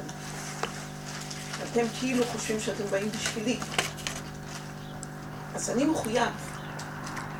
אבל באמת באמת, אני לא רוצה להיות פה. והקטע היה שהרגשתי את העצבות שלו. זאת אומרת, ציפיתי לו אחרי כנס כזה, שהוא יהיה שמח, ואת יודעת, הרבה קומפלימנטים, ואושר. לא, אתה אדם קטן שרוצה להיעלם. כאילו, תעזבו אותי. הוא אני רק רוצה שייתן לי חצי מהירושה שיש לו. לא, חמוד, הוא בן אדם מאוד טוב. אני- אני שמעתי שהוא, זאת אומרת, כל הזכויות שמורות למחייליהם, כל, הוא לא כל, הוא כל להיעלם. רשת, היו לו רשת של מרפאות שיניים, הכל, מחר, אין לו שום דבר, הכל למען התנועה הזו. הוא מה שנקרא כלום, שום דבר. אולי נלך לנדב אותו למרכז שלנו. אבל באמת, הרבנית, זה היה ברב, ואמרתי, וואלה, הוא בדיוק כמוך, זאת אומרת, הוא לא רוצה להיות פה יותר. קחי אותי אליו. כן, אה? אין מצב שבן אדם לא רוצה להיות, איך? כזה. למדתי את המילים. אה, אני לא יודעת מה הדרך שלו שאני אתנגד לה, מה, מה- למה שיתנגדו לו? רגע, רגע, כאן היא אומרת משהו מעניין, אני אוהבת שמתנגדים למישהו חוץ ממני. היא אומרת שמתנגדים לו. אני זוכרת שפעם הפיצו עלונים שלו, ופשוט אה, היה מי שדאג להעיף את הכל. אמרו לא לשמוע, לא לקרוא את זה ולא להביא לאף אחד לקרוא את זה. זה נותן אני קבלה לכולם, יש מפרש את. הקבלה לכולם, וגם לגויים, גם ממש ממש התנגדו לדבר הזה. כי באמת הוא צודק, כי אני אגיד לכם מה, הוא רוצה להביא את העולם לסוף, והם עוד רוצים לחיות פה. אז אה, כמו שהיא אמרה, שהוא תולה את הבני אדם על מקיפים שם ומוציא אותם מהעולם, ואילו כאן ב- ביהדות רוצים להישאר בעולם. גם האמת שרב אושר לא רצה שנצא מהעולם. אנחנו מרגישים תחושה שרוצים לצאת, זה טוב כדי להגיע למקום של ביטול האני והישות, אבל אחר כך השם אומר, טוב, סוף סוף, עד שכבר יש לי אחד שביטל ונהיה צינור, אז תשאר פה בעולם שאני אכנס דרכך. אז הוא יותר נראה מתאים לזה. אז כדי להגיע למקום של להגיע לזה, הוא היה צריך לעורר את ההמונים. תראו, יש כאן... יום. אחד הוא אמר, אה, שמעתי אותו אומר, אה, בדרך שלנו לא מגיעים לאמונה. הדרך שלנו זה להביא את הגילוי, גילוי בורא לעולם. מי? לייטמן. אמונה זה. גילוי בורא, מה זה הוא אמונה? אמר, לא, לא תלמדו עכשיו איך להאמין בהשם, זה נטו רק להוריד למטה, החוצה. זה נקרא, זה העבודה הזאת, אין- אין דיבורים עליהם. הנקודה שבלב. כשאת אומרת את זה היחידה, הוא אומר לזה הנקודה שבלב. להתחבר למקום הזה. ומה שהיה מדהים זה בעצם האנרגיה. שאת רואה עשרת אלפים איש שותקים, דיברת על ריח את- שזבוב את לא שומעת באוויר, זבוב. אז אני אומרת, עצם העובדה שיכול להיות כזה דבר, זה תשמעי, זה כמו איזה מעמד הר סיני. אף, אה, אחד לא נושם שם. זה אור מקיף. וזה זה פשוט, כולם הוא באו, לא, לא כולם מסתכל על מי. חזר בתשובה, מי לא חזר בתשובה, אם אתה דתי, אם אתה חילוני, לא, אתה. נשאר עם התפיסה הגבוהה של הקשר. גם רב אושר עשה אותו דבר דרך אגב, רב אושר לא ראה כלום, הוא היה קם לנשים הכי מופקרות ממחנה יהודה, לא ראה מי ככה ומי לא ככה. לא, אני רואה את אבא שלי. זה האור המקיף. לא, זה לא גורם לו להיות עכשיו דתי. כן, זה האור המקיף. האור המקיף פותר את הכל, אבל זה משהו אחר. שמה זה האור של הגאולה, אבל זה... החוכמה היא מתוך האור הפנימי להגיע לאור המקיף. הוא מדבר על תיקון הטבע, הוא כמו שאני... למה התחברתי אליה? אני באה מלייטמן. אני שבע שנים שם הייתי. באמת, זה והייתי פעילה מאוד חזקה שם, אז לכן אמרתי שאתה בפנים, זה שונה ממה שאתה, גם כשאת רואה את אבא שלך, את לא רואה כלום, את רואה רק את החיצוניות. את צריכה להיות בפנים ולחוות, כמו שאני עכשיו יושבת כדי לשמוע אותה, לראות. נכון. מה הדרך שהיא מלמדת, אז אני יכולה, אז יכולה להיות להתייחס... עכשיו את מזהה משהו פה, כי מה אנחנו מזהים בדרך של רב אושר?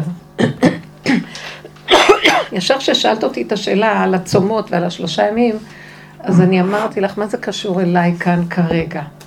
רב אושר לא דיבר בשמיים, אורות מקיפים תלויים באוויר שם, ואנחנו רוצים למות להגיע לשם. כי נכון שאנחנו רואים איך אנחנו חיים פה, זה שקר פה, רוצים למות וללכת מפה, אבל המטרה היא פה, פה תהיה גאולה. אז מה, איך תהיה פה גאולה בתוך השקר הזה? אז רב אושר אמר, אנחנו מנקים את הלכלוכים שלנו, מזהים את העמלק הזה כל הזמן, את עץ הדת, ומתנקים ממנו, זאת אומרת, הולכים ונגמרים, לא רוצים את החיים האלה, זה כאילו מה שנקרא עולים למקיפים, אבל אחרי רגע הוא צועק, זה לא מספיק רצו, צריך גם שוב. זה בתורת חב"ד, רצו ושוב. זאת אומרת, תחזרו גם לפה. כי זה לא המטרה רק להיות ברצו ולהתעלות על המקיפים. כי זה החלק של ההתנקות מכל הבלגן פה. אבל המטרה היא לחזור לפה. כי פה השם רוצה כלי להתגלות עליו, ופה יהיה ישועה. אפילו לרגע אחד. אז מי ייתן לו את הכלי הזה? אם אני אתעלה שם במקיפים וארצה למות מהעולם, זה כמו שאמר, אין לי ברירה, אני חייב להיות פה בשבילכם. אבל בסך הכל, גם בשביל, לא יהיה בשבילכם, בשביל שהשם ככה רוצה עכשיו שאני אהיה פה, למה? זה לכן ההתאבדות היא מסוכנת בגוף, כי ככה הוא רוצה, למה הוא רוצה ככה? ככה, אין שאלות, אין זה, ככה. בשביל זה הוא ברא את האדם. לכבודי בראתי, יצרתי, אף עשיתי את עולמי, לכבוד השם. מה השם רוצה? שה- שהבן אדם יהיה צינור שלו, כלי. מכון לשבטך פעלת השם. בית המקדש הוא מכון להשראת שכינה. אז אנחנו עכשיו צריכים להבין שאני אותו מכון, ועשו לי מקדש ושכנתי בתוכם, בתוכו של כל אחד ואחד מכון כזה. אז עכשיו זה מאוד קשה לבן אדם, הוא רוצה לצאת, איך שהוא מתנקה, הוא רוצה לצאת מהעולם, אורות, חיבוק, אה, דבקות הבורא, מי רוצה לקלוט את הנפש? בא השם ואומר לו, קלוט הנפש, נשימה, ועכשיו תהיה פה. מי רוצה לחזור לפה? בייחוד שאתה כזה נקי, זה סכנה להיות פה בעולם, אתה לא יכול לסבול את העולם, כל רגע אתה רוצה למות. אז, אז, אז יש לך את הזכות לדבר עם השם ולהגיד לו, כמו שאתה בעל כורכך חי, אתה זורק אותי לעולם הזה ורוצה שאני אחיה אחרי שכבר מתתי לפה, אז אתה בעל כורכך צריך להתגלות בתוכי. אני לא יכול לחיות פה אם אתה לא מתגלה עליי, כי אני אמות פה. אני אהיה משוגע, אני אהרוג את כולם. מרוב העצבים שאתה, אחרי כזה ניקיון ואור וזה, אתה שם אותי ואני מדבר עם בני אדם מטומטמים ועוד צוחקים עליי? אני נזר הבריאה והם מטומטמים והם צוחקים עליי. החכמים מתמעטים, בורחים למדבריות והטיפשים שולטים פה. הכוחניים והטיפשים והרשעים והגנבים שולטים, והמסכנים והצדיקים, עיניי בנאמני ארץ, לשבת עם הדין נאמנים, פשוטים, נקיים, הם צוחקים עליהם, אה, עולם הפוך, לא יכול להיות פה. אז, הוא, אז עכשיו, אם אתה רוצה שאני אהיה פה, אתה חייב להיות איתי. אז זה מכריח את השם להתגלות ככה, הבנתם פה. הוא מכריח אותו להוריד אותו, הוא מכריח אותו, אני לא יכול. אני לא יכול, אם אתה רוצה שאני אהיה פה, אתה חייב להיות איתי פה. הנה עכשיו סיבה שהשם מתגלה בתוך הפנימי של המקיף. כי אי אפשר רק את המקיף ולהתעלות באוויר. צריך לחזור לעולם הזה ולהיות פה. ואני לא פה מצד האגו, מצד שאני צינור ויש גילוי השם. איזה שקט, איזה כיף, מה אכפת לי? מה אכפת לי? רוצה ככה ימינה, שיהיה ימינה, שמאלה, שמאלה. איזה כיף. אין לי דעה ואין לי כלום, ואני צינור להשראת שכינה, וזה שהוא צינור הוא נהנה מהשכינה. כיף לו, שמח לו. ילד קטן מתוק לו, ולא דנים אותו ולא כלום, הוא שמור וגדור, וזהו. זה נקרא גאולה. גאולת הפרט, שעכשיו ברגע שהוא צינור שמאפשר את האור האלוקי, אפילו טיפת אור כזה, יכולה להביא הרבה ישועות בכדור הארץ. מאות של חולים ברגע מתרפים. העניים ברגע מקבלים שכל שבכלל לא עניים והכל בסדר, אז השיר השמח בחלקו, מה קרה פה? כל המיואשים פתאום רואים שהחיים טובים, טיפת אור של השם מגרשת הרבה חושך. אבל צריך צינור כזה, רבו אושר אומר, תנו לי עשרה. למה אברהם התווכח ואמר, תנו עשרה? תביא עשרה צדיקים פה. אם יש עשרה, אני, אני לא אחריב את העיר. עשרה זה הרבה. כי האור האלוקי לא נמדד בקטן גדול. האור האלוקי, טיפת אור זה איכות אחרת. אי אפשר לה... זה, זה לא דין פרוטה כדין. יש עשרה, יש. אין עשרה צדיקים אין, אין עשרה כאלה. אולי עכשיו אני אהיה עשירית. ואת תהיי 11. לא יכולה להיות כמו עשר? לא. את כמו עשר. תפסיקי, אני לא מגרדת את המדרגות שלך בכלל. את, אה, אני מטאטא את המדרגות שלך בעולם הבא. תעזבי. זה קשה, אתם לא מבינים מה זה אחד כזה? אחד כזה, זה היה רב אושר. שהוא, בואו אני אגיד לכם מה התמצית של עבודה של רב אושר. התמצית שלו זה שהוא פחד, פחד מוות מהעץ הדת שיגיד גם אני משהו. בחנני ונשאני, אני גם משהו. הוא נשאר כל הזמן במקום חטאתי נגדי, תמיד אני פגום לאללה. לא יכול כלום, תקוע. אוי לי מיצרי ואוי לי מיוצרי. עץ הדת טוב ורע הורגים אותי. יש לי נשמה שמתה להידבק בך, גם אם אני אעוף מהעולם הזה תהרוג אותי למה מתתי, ואז אני לא, נשתהינו נשתער, אני לא יודע איפה אני. אז אם אני לא יודע, אז אני לא יודע, תכלית הידיעה שלא נדע, אז הוא רק נושם. הבהמה לא יודעת כלום ונושמת. ואז ידע שור קונה ובחמור אבוס בעליו. כן, אני בהמות עמך. דוד המלך אמר, אני בהמה שלך.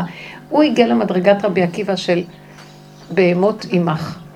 לא יודע, נכנס לפרדס ויצא בשלום, כי הוא לא יודע. הוא ראה דברים שיש בהם סתירה, ויש שם קושיות, והמון מה לשאול. לא יודע, לא יודע, אני לא יודע, אני לא יודע כלום. לא יודע.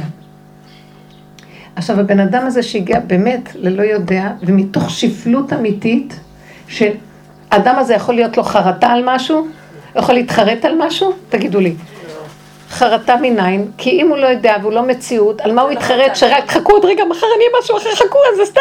יש התנצלות? לא, על מה הוא יתנצל? מה שלא תגידו, אתם צודקים. הוא מודה באמת לגמרי, נגמרת החשיבות שלו, נגמר הישות שהרצון להיות משהו אחר במקום זה, איך שזה ככה הרגע, מושלם. נשימה, ועוד נשימה, אין דת, אין קושיות, אין, נגמר עץ הדעת, נגמר השאלות, נגמרות הקושיות. שמה מתגלה האור הגנוז. כי זה לא האור של עץ הדעת טוב ורע, שיש שם המון שאלות והמון, על כל שאלה יש חמש תשובות. אבל זה רק אפשרויות, יכול להיות שבכלל לא ככה, זה פרשנות. אולי לא, זה הבנה. מי אמר? הוא במקום המוחלט. עכשיו, זה מאוד קשה להיות שם. להיות שם ולהישאר בעולם. כי ברגע אחד אתה רוצה לצאת מהעולם, כי נגמר לך כבר פה. לא, כי אולי הקדוש ברוך הוא רוצה, עכשיו הוא נכנס, האור שלו כרגע, והוא, והשם נכנס יכול להיות לרגע, ואחר כך הוא ייעלם לו יומיים ויהיה לו חושך, ולא יהיה לו כלום. אני לא אגיד לו מתי תעשה מה שאתה, אני לא אגיד לו כל הזמן תהיה פה, כי אם אני אגיד לו כל הזמן תהיה פה, אז אני כבר אלוקים, אלוקים, כל הזמן אני השם איתי, אין, כל הזמן אין כלום, יש רגע, אתה לא יודע מה רגע הבא, אתה לא יודע כלום, תלוי ועומד. אתם מבינים את המדרגה הזאת? שם היה רב אושר. זה אמת לאמיתה וזה יסוד משיח. זה יסוד משיח. אמת לאמיתה. עכשיו תגידי לי, שלושה אמת צום, עניינים, לא, זה, לא, זה לא מצב בכלל. כי יכול להתגלות השם ברגע אחד בצורה שבן אדם אחד נותן מסירות נפש קטנה. כל הישועה של עם ישראל בזמן אסתר ומרדכי היה בזכות אסתר. מרדכי עמד בחוץ, הוא לא יכול היה להיכנס למדרגה הזאת, היא נכנסה למדרגה הזאת שאפשר בושר. עד הסוף, כאשר עבדתי, עבדתי, אין לי כלום, נשימה וכלום. שמה הקדוש ברוך הוא ראה. זה כל כך עד הסוף, לא נשאר כלום. השם, שהוא, אני לא יודעת להגיד את זה חד ושלום, אבל השם ועמלק זה דבר מאחוריו זה עומד, זה כמו תחפושת, מתהפך ונהיה השם. אין עמלק, בשנייה אין עמלק. כי עמלק הצליח להגיע למקום הכי פנימי מיסוד הקליפה, שאף קליפ לא הצליחה להגיע לשם.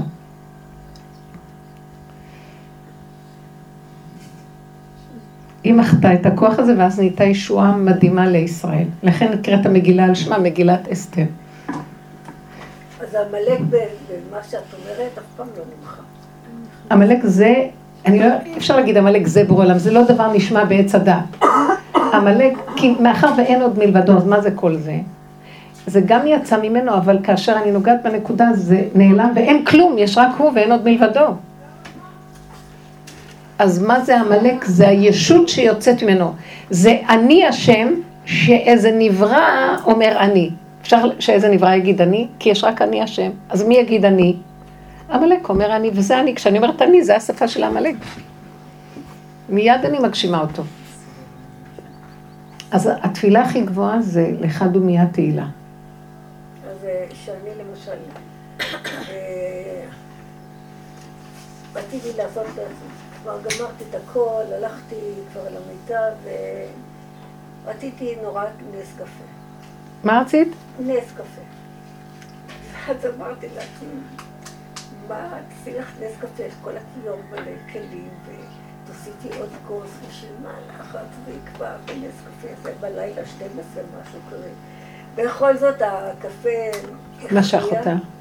מה עוד נשאר לנו חוץ מהקפה, תגידו? אז גם זה לא? ועוד אם מישהו רוצה להכין לי רק את הקפה, יש לי תאוות רציחה. אז התענוג האחרון שעוד נשאר לי, גם אתה תיקח לי אותו, ואני לוקחת את הכפית, ושלוש פעמים אני מסדרת אותה ומחזירה את זה והסוכה. זה פרויקט, הגשפט האחרון שנשאר לי, לא נשאר לי כלום בחיים חוץ מהקפה. אני יורדת, לעשות את הקפה, ופתאום אני רואה כיור החלבי. אין פה אף כלי, הכל נקי. ונשארתי כיור מלא כלים, איך זה יכול להיות? ואז אה, הייתה לי תחושה נורא מוברה בגוף. כאילו, אני בעצם בגוף עשיתי את הרחצה. ולא זכרת שעשית. אבל הכל נמחק. בדיוק כשזה קורה לי, יש ממש. אני לא מאמינה. אתם יודעים מה? סליחה שאני אומרת לך. אני אוכלת את הפרוסה שלי. ואת מחפשת ואני מחפשת ואני אומרת, מי אכל? אתם לא, זה קורה לי לאחרונה, זה מזעזע אותי כל פעם מחדש. אני בטוחה שלא אכלתי. אבל אני שואלת את עצמי, מי? הזיכרון? אה? מי כלים? זה טרף, כאילו לא אכלת. איפה נעלמה הפרוסה? זו הייתה פעולה אני לא יכולה לחשוב שאני... אני אומרת לכם, לא, אין רקורד של זה אני. זה כנראה פעולה שהמוח לא פעל בתוכה. נכון. לכן היא לא נקלטה איזה יופי, איזה יופי. אבל כמו שאת אומרת, הייתה לי... אה, איזה- כן, זעזוע, בגלל שזה, הקונטרסט הזה בין, אנחנו עדיין במציאות של הקו, וזה פתאום בא מקיף, הקו, העיגול והמקיף, משחקים ביחד, העיגול והקו. וזה קשה. ככה אנחנו רק בקו, בעולם התורה של הגלות זה קו. פתאום נכנס עכשיו אור ממקום אחר, שאני מתמוסס שם, ויש השתוות הצורה, ואין בכלל מציאות לאדם, והכל זה פעולות של הבורא, ואין אני. אז אה, אני עוד לא שם, גם לא רוצה שנהיה שם לגמרי, אז הוא מחזיר אותנו לקו, ואז אני בתדהמה מהמהלך הזה. זה קורא גילוי האור? רצו ושוב, שיש רגע של גילוי האור הגנוז, שמהו האור הגנוז? הוא מוחק את כל כלי הטבע של המוח. זה שכל מסוג אחר, שהוא עושה את הפעולה ואין לו רקורד במוח שהוא עשה. אבל יש לו פעולה והיא נעשתה, אבל היא מחוקה מהמוח של עץ הדת. עכשיו, זה רק עוד לא, זה רק מתחיל גילוי. יתחיל להיות שהבשר יז... יזכיר לך את הפעולה. את תדעי מהבשר שאכלת. את עוד לא יודעת מהבשר, כי את רגילה לידיעה מהמוח. ועוד מעט גם ייכנס האור המקיף לתוך הבשר, ואז מהבשר תדעי שאכלת. איך? זה היצריות של ילד קטן. זה לא קשור לזיכרון, אני כל הזמן חושבת שזה הזיכרון. זה לא זיכרון של עץ הדת. אני כל הזמן חושבת שהזיכרון מטושטש כבר. בכוונה שהוא מטשטש לנו את הזיכרון הזה, כי זה הבשר לא יכול לפעול מהזיכרון הזה. צריכים לסגור את המחלקה הזאת כדי לפתוח מחלקה אחרת. בואו ננסה להגדיר מה זה הזיכרון מהבשר, כן. אז יש לי שאלה לגבי זה. אני שבוע שעבר סיפרתי לך על הצדקות שראיתי פעם ועוד פעם ועוד פעם ועוד פעם, ואחר כך גם השבוע עוד פעם ועוד פעם ועוד פעם ועוד פעם, וכל פעם הכרה של הצדקות והתהלכה... הצדקות הכוונה, היא מתכוונת לפגם שלה, שהיא כל הזמן יש אני חיובי שדן ושופט את הבן אדם. כי הוא מבקר אותו, רוצה שהוא יהיה חיובי, זה נקרא אצלנו הצדקות. כי זה רשעות וצדקות. אצלנו אנחנו אומרים, זה מנגנון של עץ הדת. ברור שמול העולם יותר טוב הצדקות מהרשות, אבל מול האמת זה לא מציאות וזה לא מציאות, כי זה עדיין גנוב עם ישות של אני, אני צדיק, אני רשע, אני צדיק, מה אכפת לי? זה שניהם אני. אז זאת אומרת, כל מה שאני ראיתי בעצם, זה היה במודעות. בשכל ראיתי את, ה, את המשוואות האלה של כאן לכאן ואת כל הצדקות, ועוד אחת של מאוד צדקות לא רגילה, צלצלה אליי באופן מפתיע, איתה קשר, מיד קלטתי שם, צדקות. מנסים אותך מהצדקות, את מבינה? נפתח לה המוח הזה, והיא רואה עוד פעם, זה מה שעשינו כל הזמן, זה המחיית עמלק שלנו, להתבונן. תסתכלי, זה הכל דמיון של עץ הדת, גם הצדקות היא דמיון, כי יש שם אני צדיקה. אבל אנחנו בעבודה שלנו להביא את השם לגילוי העולם, אין אני, לא צדיק ולא רע, אין אני, ימין ושמאל תפרוצי ואת השם תריצי. ועל זה אנחנו עובדים, זה נקרא מחיית עמלק שאנחנו עושים. שאנחנו פשוט כל הזמן מזהים גם את החיובי, עזבי עכשיו את השלילי, לזהות שאני רעה. לזהות שאני נורא חיובית, אני נורא צדיקה, זה השטן בכבודו ועצמו הגנב, שמסתתר אחרי שני כיסויים. אני כמוהו, אני עשיתי ככה, אני גנב שגונב הכל. והוא חושב שהוא משהו, לפחות הוא מודה, אני גנב. והוא גונב של, שחושב שהוא גם צדיק. זה יותר גרוע, כשהשמאל, שהימין ישלח לקץ הימין משיחנו, שהימין ייפול. החיובי מטעה את העולם. עכשיו כל העולם בגל של החיובי בשנים האלה. המציאו שיטה חיובי, כל הדורות עם ישראל היה בצדקות ובחיובי. אז אומות העולם נכנסים עכשיו לנעליים האלה. מה עושים עם ישראל? במקום שהם יבואו לקו האמצע, טוב גמרנו, היינו בשלילה, הלכנו לצדקות, ואנחנו עכשיו באמצע, כל אומות העולם שהיו בשלילה באים לצדקות, זה התהליך הנכון, אז איפה עם ישראל לא רוצים לבוא לאמצע? כי כל אחד דוחס באלי לכספו וזה עבור בצדקות, במדרגות שלו והרבנות ומה לא, ולא רוצים לעזוב את זה, אני, אז ממה אני אחיה? לא, לא יהיה לך כלום, לא מוכנים לוותר שלא יהיה לי כלום. מה זה לא יהיה לי כלום? אני רוצה משהו לעצמי גם? כלום. נאדה. כן. עד שקיבלתי ביום שישי טלפון, ומישהו נתן לי בצדקות פליק טוב, והרגשתי שהוא נתן לי את הפליק חשתי מזמיל בלב. מה זאת אומרת? כמו ספיר. שמה? של כאב. כאב שמה? מהבשר. לא הבנתי, מה הוא נתן לך? הוא הוא נתן השפיל לי... לך את הצדקות שלך, או שאת ראית פשוט את הפגם? ממה קיבלת את הכאב? הצדקות כבר לא הייתה במוח. הוא בעצם שפך במסווה של אה, צדקנות וצדקות ויופי ואיחולי יום הולדת, אבל בעצם בתוך זה היה רעל כזה. יופי, איזה מדרגה. את מבינה מה אנחנו עושים? מה זה רעל? לזהות רעל. את הרוע זה דבר גדול, לזהות שבתוך הטוב יש רע, רשע. אי אפשר להאמין בשום דבר. אל תאמן בעצמך עד יום אותך, כלום. הכל כאן מרמה ותוך. זה מאוד קשה. זה דרך שהיא משאירה את הבן אדם, אז הוא ימות. יש לך את השם, המקיף. תגאל אותי, כי פה זה לא מתאים לי. וברעל הזה הרגשתי כאילו מישהו חותך אותי בתוך הבשר בפנים. ומרוב הזעזוע לא יכולתי לסגור את המוח בשום אופן. חוויתי חוויה נורא קשה עד אתמול, שלושה ימים, נכון? אבל. את יודעת משהו? את יודעת משהו? עשו לך מחיית עמלק במקום של הצדקות והזה שלך, החיובי שלך. האני החיובי. זה מה שהיא עברה. עכשיו מוחים את העמלק כל אחד ומה שמתאים לו בנקודות שלו. ואז אתמול אמרתי למירי, הייתי ממש אה, מצב נורא קשה בנפש, ממש. כי קיבלתי זאת, הרגשתי את הרוע, את יודעת מה זה? כמו נחש שיש לו ריר מרוב הרוע. וואי, וואי, וואי. זה היה? וזה חיובי. והעולם, שמים אותו על כיסא גבוה, ומה לא? ואז פתאום השם נתן לי איזו חשיבה. וברחמיו הוא אמר לי במוח, תשמעי, תחשבי שזה היה במקום משהו אחר קשה. במקום? משהו אחר קשה. אה, זה גם צדקות גנבה אותך יכול עכשיו. לבדל? כפרה, כפרה. עשו לך מחיית עמלק. אולי נתנו לך את המחשבה כדי שלא תמותי מרוב כאבים. כן. אבל האמת, את צריכה להגיד תודה אלף פעם. וזאת מה שסיפרתי לכם עם ה... לא קרה כלום, גם כן, כולם עוברים עכשיו, כל אחד בחלק שלו עם עץ הדעת, עץ הדעת גודל, המחשבות גודלות, רואים את הדברים בחוש. אפשר, פשוט זה, זה תהליך של מיטה. גם אני עברתי, אבל זה בדברים ששייכים אליי, עם הריצוי של לרצות ול, ולהיות בחיובי. החיובי הרג את עם ישראל, זהו, זה הבעיה שלנו. לא יוצאים מהגלות בגלל החיובי. אז יש את השאלה... לא מוכנים הזאת. לעמוד מול האמת ולהגיד אין חיובי, אין שלילי, אין כלום. לא. מה זאת אומרת אין כלום וכמה צדקות עשיתי וכמה חסדים נתתי? מה, אני לא כלום? כלום. יכולים לדקלם את זה. כשבא ניסיון הכי קטן, מגיד לך מילה שתשפיל אותך, תענה לו באבי אביו, תשתוק.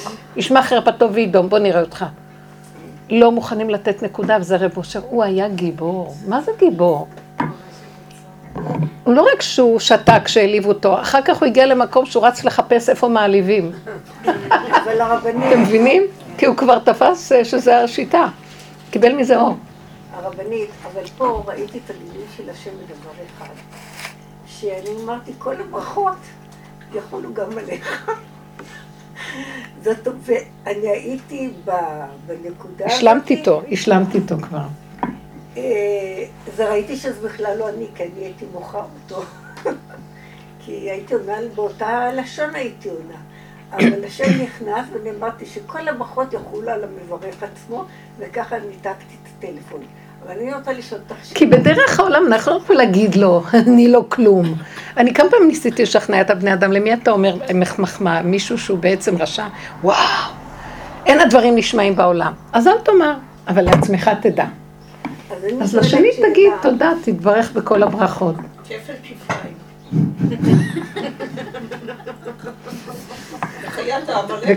וכשאדם כזה אומר לאחד, תתברך בכל הברכות, גחלים הוא חוטא על ראשו.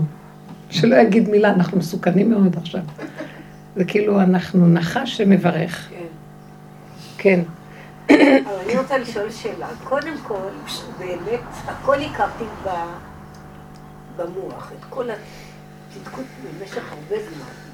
זאת אומרת, יש קודם הכרה, ואחר כך זה בא בבשר.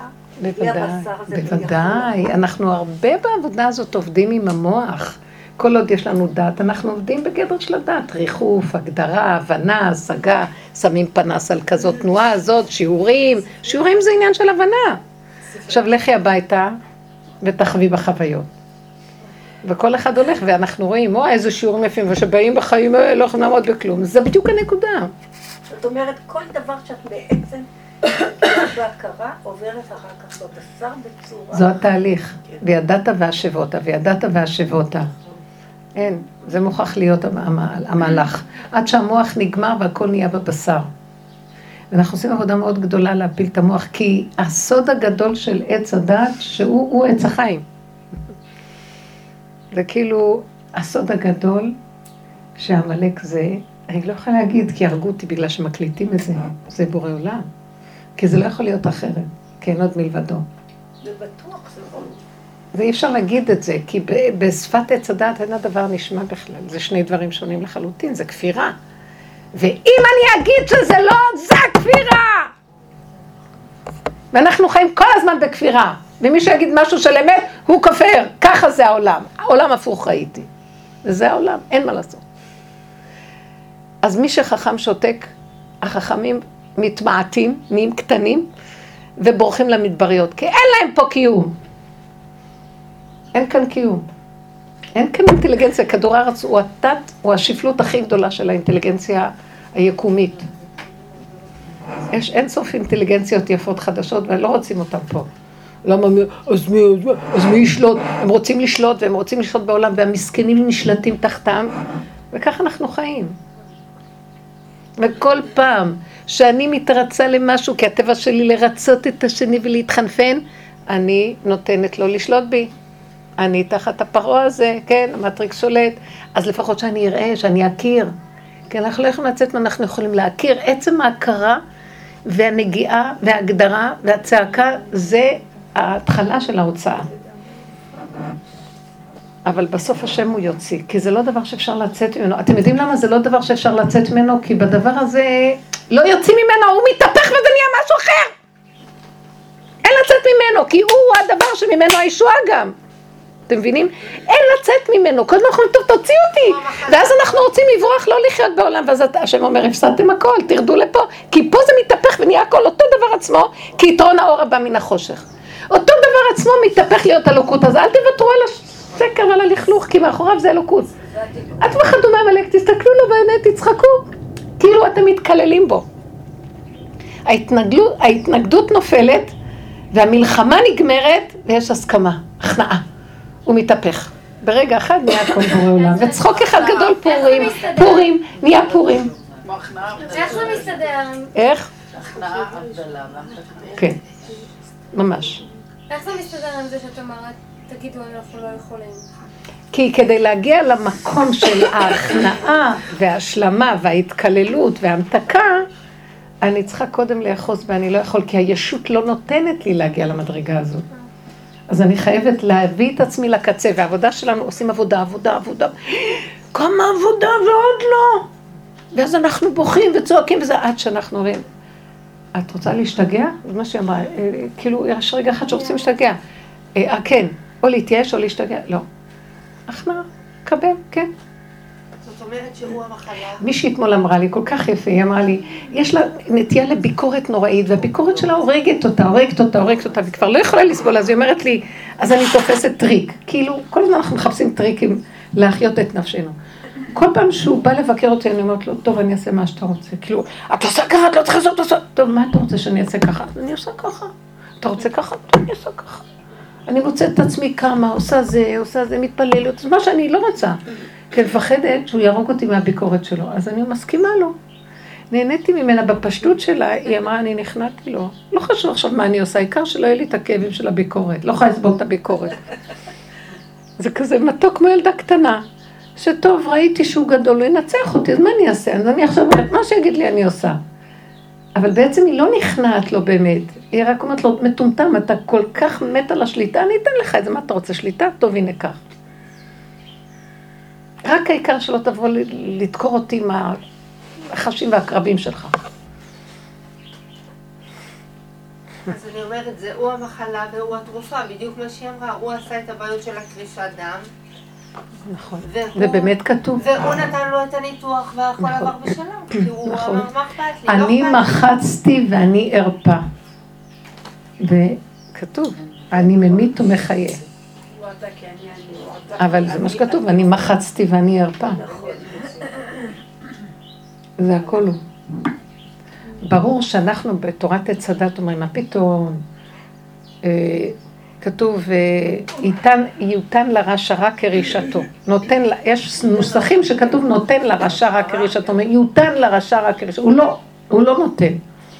הוא רק נותן טוב. אבל כתוב במגילת איכה, מפי עליון לא תצא הרעות והטוב. אצלו אין טוב של עץ הדת ורע של עץ הדת, הוא מעבר לטוב הרע הזה של הטבע בכלל. מה שטוב אצלו זה לא מה שאצלנו בטוב. כי יכול שיבוא לאדם דבר שהוא רע חלילה פה, אבל זה לטובתו הנצחית. אז איזה מושגים אחרים, מה זה טוב ומה זה רע. אז אי אפשר להגיד שהוא נותן רע, אז רע יותן על ידי מישהו אחר, אבל טוב יותן על ידי השם. זה משהו שבטבע אנחנו צריכים להבין שהטבע לא מסכים שכאילו יש משהו שלילי אצל השם, אבל השם, אם אני אומר ושולל שלא יכול להיות אצלו שלילי, אז הוא לא יכול להיות השם, כי השם כולל הכל בכל מכל כל. כי אם אני אומר לא, שלילי לא, אבל חיובי כן, אז הוא לא השם. הוא שד. זה הוכחה שזה לא, הש- השם הוא כולל הכל. אבל הבעיה שלי זה המוח שלי מפרש את זה לא נכון, זה לא בגלל השם. המוח של עץ הדת מפרש זה טוב וזה רע. ובאמת שזה לא לא טוב ולא רע כלום, זה נתון מסוים, נקודה, נוטרל. בסדר. ואת זה אנחנו צריכים להפיל, את הכוח הזה של הפרשנות, שזה המנגנון של עץ הדת, את ההתרגשות, הפרשנות, את כל הסערה סביב כל הסיפור הזה. זאת אומרת, הרבנים שאומרים הבורא בצלך. אז אני רואה בעמלק שאנחנו מדברים עליו, עמלק הוא בעצם הצל שלנו. בתוך הצל שלנו בעצם, שם נמצא הבורא. זה בעצם הסיפור. אני לא יכולה ללכת בלי הצל שלי. באמת רוצה להתחבר אליו, אני צריכה כל להתחבר לצל. להסכים שיש לי צל. ואז יש את חטאתי כנגדי, נכון. הוא לידי. נכון, ככה אני רואה את זה. נכון. כי, נכון, השם צילך, השם לצך. כי עמלק נקרא לץ. אין מה לעשות. אני לא יכולה, זה כבר אפילו עמוק ואסור להיכנס בזה מדי. אנחנו יכולים רק להיכנס למציאות של, קודם כל צריך לדעת שאנחנו נמצאים בעץ הדת, והתורה מחייבת אותנו פה לא לצאת בגוף עם השלילה ולעשות עבירה, אבל בתוך הנפש, מה שלא קורה, אסור לפרש כלום. הכל בסדר. אז בגוף הדבר, זה עבודה של אה, כאילו מלחמת שבעת העמים, אנחנו מחויבים, מה שהתורה אומרת והכל והכל. עד שנכנסים לעבודה הזאת, זו כבר עבודת התבוננות פנימית בדקויות בינך לבין עצמך, כל הזמן עם הפנס על עצמך, כשהשני הוא רק המראה, הוא רק המראה והמקל שמראה לך איפה הנקודה שלך, אבל השני הוא, לא, הוא רק סיבה. עכשיו את מתחילה להיכנס לחוק אחר, שהכל מתרחש רק פה. אז כבר את במקום שאת לא אגיד, אני, אני אעשה עבירה, התורה אומרת לי, זה כבר לא קשור בכלל. את לא קשורה לדבר שהוא בחוץ, את קשורה לנקודה של עבודה פנימית שורשית מאוד גדולה, שגם בכוח הזה, בזמן שאת שרויה במהלך הזה, גם ישמרו עלייך שלא תעשי עבירה. את יכולה לעמוד על יד העבירה, ולא עבירה. זה המקום של מחיית עמלק. את עושה עבודה מאוד גדולה, יפטרו אותך מדבר אחר. פטרו את אסתר שנכנסה לארמון משאר הדברים. איזה בת ישראל נכנסת לארמון של מלך כזה בכלל? מה? פטרו אותה מהכל. אתם לא מבינים איך פטרו אותה. איך יכול להיות שהיא תלך לגוי? אתם לא יכולים לתאר לעצמכם איך האישה הזאת הייתה חיה. היא הייתה שייכת לאחשוורוש, מלכה של אחשוורוש, אשתו. אחר כך הייתה בשקט, מת, אה, הולכת, טובלת ויושבת בחיקו של מרדכי. אפשר להבין כזה דבר? מה הקשר? אין קשר. אתה שולח את השדה שלה, לא יודעת מה. אפשר להבין את הדבר הזה. איך מרדכי התיר שהיא אשתו ללכת אליו? בכלל אין כאן שכל של טבע, נו תגידי, זה חלק בעבודה הפנימית שזה לא קשור החוקים פה. זה דבר שקשה להבין, זה מה שנקרא שתורה חדשה תצא מאיתי.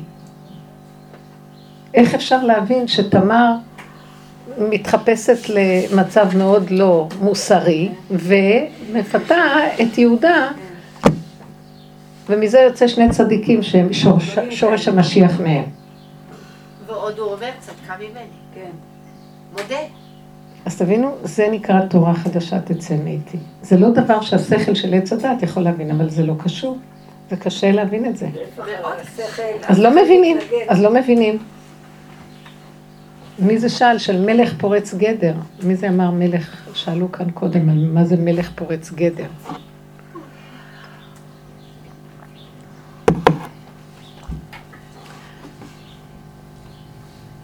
דליה. אז תעני, מה זה? אה? אז מה זה?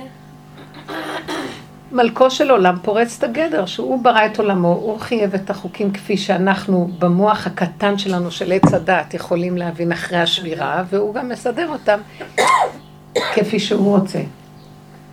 האמת שהמוח, החוקים לא משתנים, המוח שלנו מתבלבל כתוצאה מהבלבולים שלו, אז ככה אנחנו מפרשים. אז הוא יאמר לנו, לא, יש אפשרות להכיל את זה ואת זה ואת זה ואת זה ואת הכול.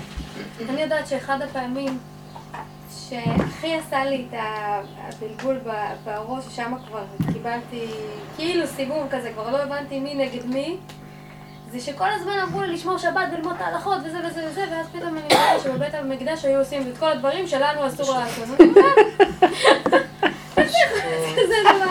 שם קיבלתי סיבוב. אבל אז הבנתי שמי שאמר פה, תורידי פה מותר. את מבינה? כי שמה זה כבר רשות אחרת. שמה זה מקום שהוא לא מקום ולא זמן, בתוך העולם.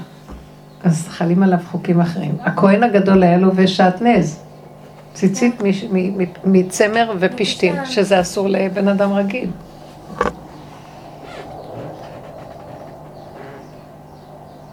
שם היה לי באמת קשה.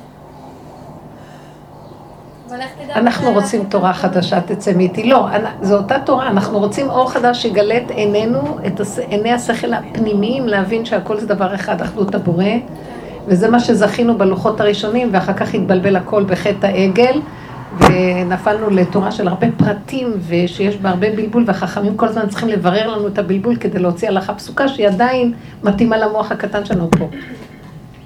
אבל כתוב, מה זה במדרש, ישקני מנשיקות פיו, על הפסוק הזה בשיר השירים רבה, שיש דברים שפה בעולם הזה צריך להשיק את הפה, להשיק שפתיים ולא לדבר. כי אפשר, שלא ישמעו אותם פה, חכמים לא יכולים להגיד הכל. ועיקר הסודות של התורה, שזה האור הגנוז, נמצאים באגדות הש"ס, באגדות, במדרשים שהם מוסתרים. אבל בדיבורים הפרטיים ישקני, שוקייני מנשיקות פיו. תודה רבה, מתוקות שלי. יישר כוח. אור חדש על ציון תאיר, ונזכה במהרה כולנו לאורו. אמן כן. מתוך הרחבת הדעת, רווחת הדעת, בלי צער, בלי רגש. אמן כן לגבי שבוע הבא. מה אנחנו מחליטים? מה אתן אומרות? שיעורי בוקר. הם אה, מכניסים אה, קצת אוויר פה ב... מה את אומרת, הרבנית? אני לא יכולה, ש... ש... יום שני הבא יש לי משהו אחר, אבל חשבתי בסוף, שכל כך ציירתי פה את אה, הרבנית שאני לא יכולה לעשות את זה, לא, לא. שאני אבטל את השיעור של רכסים. לא, הערב אני לא יכולה כבר לבטל, זה כבר הבטחתי, ובעוד שבועיים זה כאילו, אז נחזור. נעשה עוד אחד בוקר, ואחרי זה אני חושבת שאני אבטל את השיעור שלה. ככה נראה לי. חושבת שאת יכולה להביא עוד שאלה קטנה יכול? להיות שכן, יש נשים שבשיעור שהן צריכות לבוא. להרים פשוט את ה... כן, נשים אמרו שהן רוצות לבוא. אז זה מדובר על יום שני או שלישי? שני, שני. לא, אז נחזור לשני. לשני. כי אם אני מבטלת, כי נתתי להם את השני, אז אם אני מבטלת אותם, אז נחזור לשני, שיישאר העקביות. אבל זה רק, זאת אומרת, עוד פעם הבאה זה יהיה בוקר, ואחרי זה יהיה השני. אלא אם כן אתן רוצות ללכת, כמו שאמרתי, שלישי, ש- שני בוקר, שלישי ערב. שני בוקר, שני, שלישי. כי יש אה, לפחות ארבע נשים מכאן שנמצאות פה, שהן לא יכולות ביום שלישי. ויש עוד בנות שלא יכולות ביום שלישי. אה, אוקיי. לא, אני ראיתי שאני. חושבת לבטל את זה, לפחות עד אחרי פסח, אין לי כוח. קשה לי גם כן המרחקים ו... אבל זה יהיה לנו אחר, אחר כך גם יום שני. אם היה לי אוטו, ואם לסבתא היה גלגלים, לך היה מתאים לנסוע. אני אגיד לכם את האמת, אני לא רוצה לישון שם. חוץ מזה, נכון, זה לא המיטה שלך. אני לא יכולה להגיד לכם יותר מזה. חמודות. לנו זה מתאים שני. טוב, אם ירצה השם, בלי נדר. אז רגע, שבוע הבא זה שני, בבוקר? שבוע הבא שלי בבוקר על מנת שאם כן שלישי, או שנשאר בשלישי בערב, אני איתך בקשר סופי, בעזרת השם. תודה רבה. תודה רבה. תודה רבה לכם מתוקות של ישועות, אמן כן יהיה רצון. הרבנית, תודה לי. תברכו את ארלה, אני צריכה שידוך לארלה. לשלוימי. לשלוימי, סליחה. תברכו את שלוימי. למה אמרתי ארלה? הוא קולט כנראה מי הוא התחתן. מתוקה מדבש. לא, לפעמים הזוגות רק אחרי כן מתחילים, אבל לא. הם זוג מדהים, יפהפיים, שניהם. עכשיו צריכים את שלוימי. אני, אני יודעת שהוא, שיש צד שאני יכולה להגיד, למה לא שישה, אבל כאילו, אני צריכה שהוא יתחתן. צריכה שהוא יתחתן. חייבים לחתן אותו. לא, הוא... כי אין מי שיאכיל אותו, אני אין לי כוח להכין לו אוכל. הוא משמין. ככה תהיה לו אישה, הוא יאכל טוב, נכון? מאיפה שאני כל יום מכין לו עופות ודברים כאלה. יאללה, בואי נעשה תפילה. בואי נעשה תפילה לרווקים, יאללה. נגיד עכשיו את השמות של כל מי ששמחים להתחתן. תגידו, נו, שלמה בן שולמית. נו, אני לא שלמה בן מרים. יעל בן מרים. יש לי איזה, יש לי איזה בחור. שלומי בן תמר.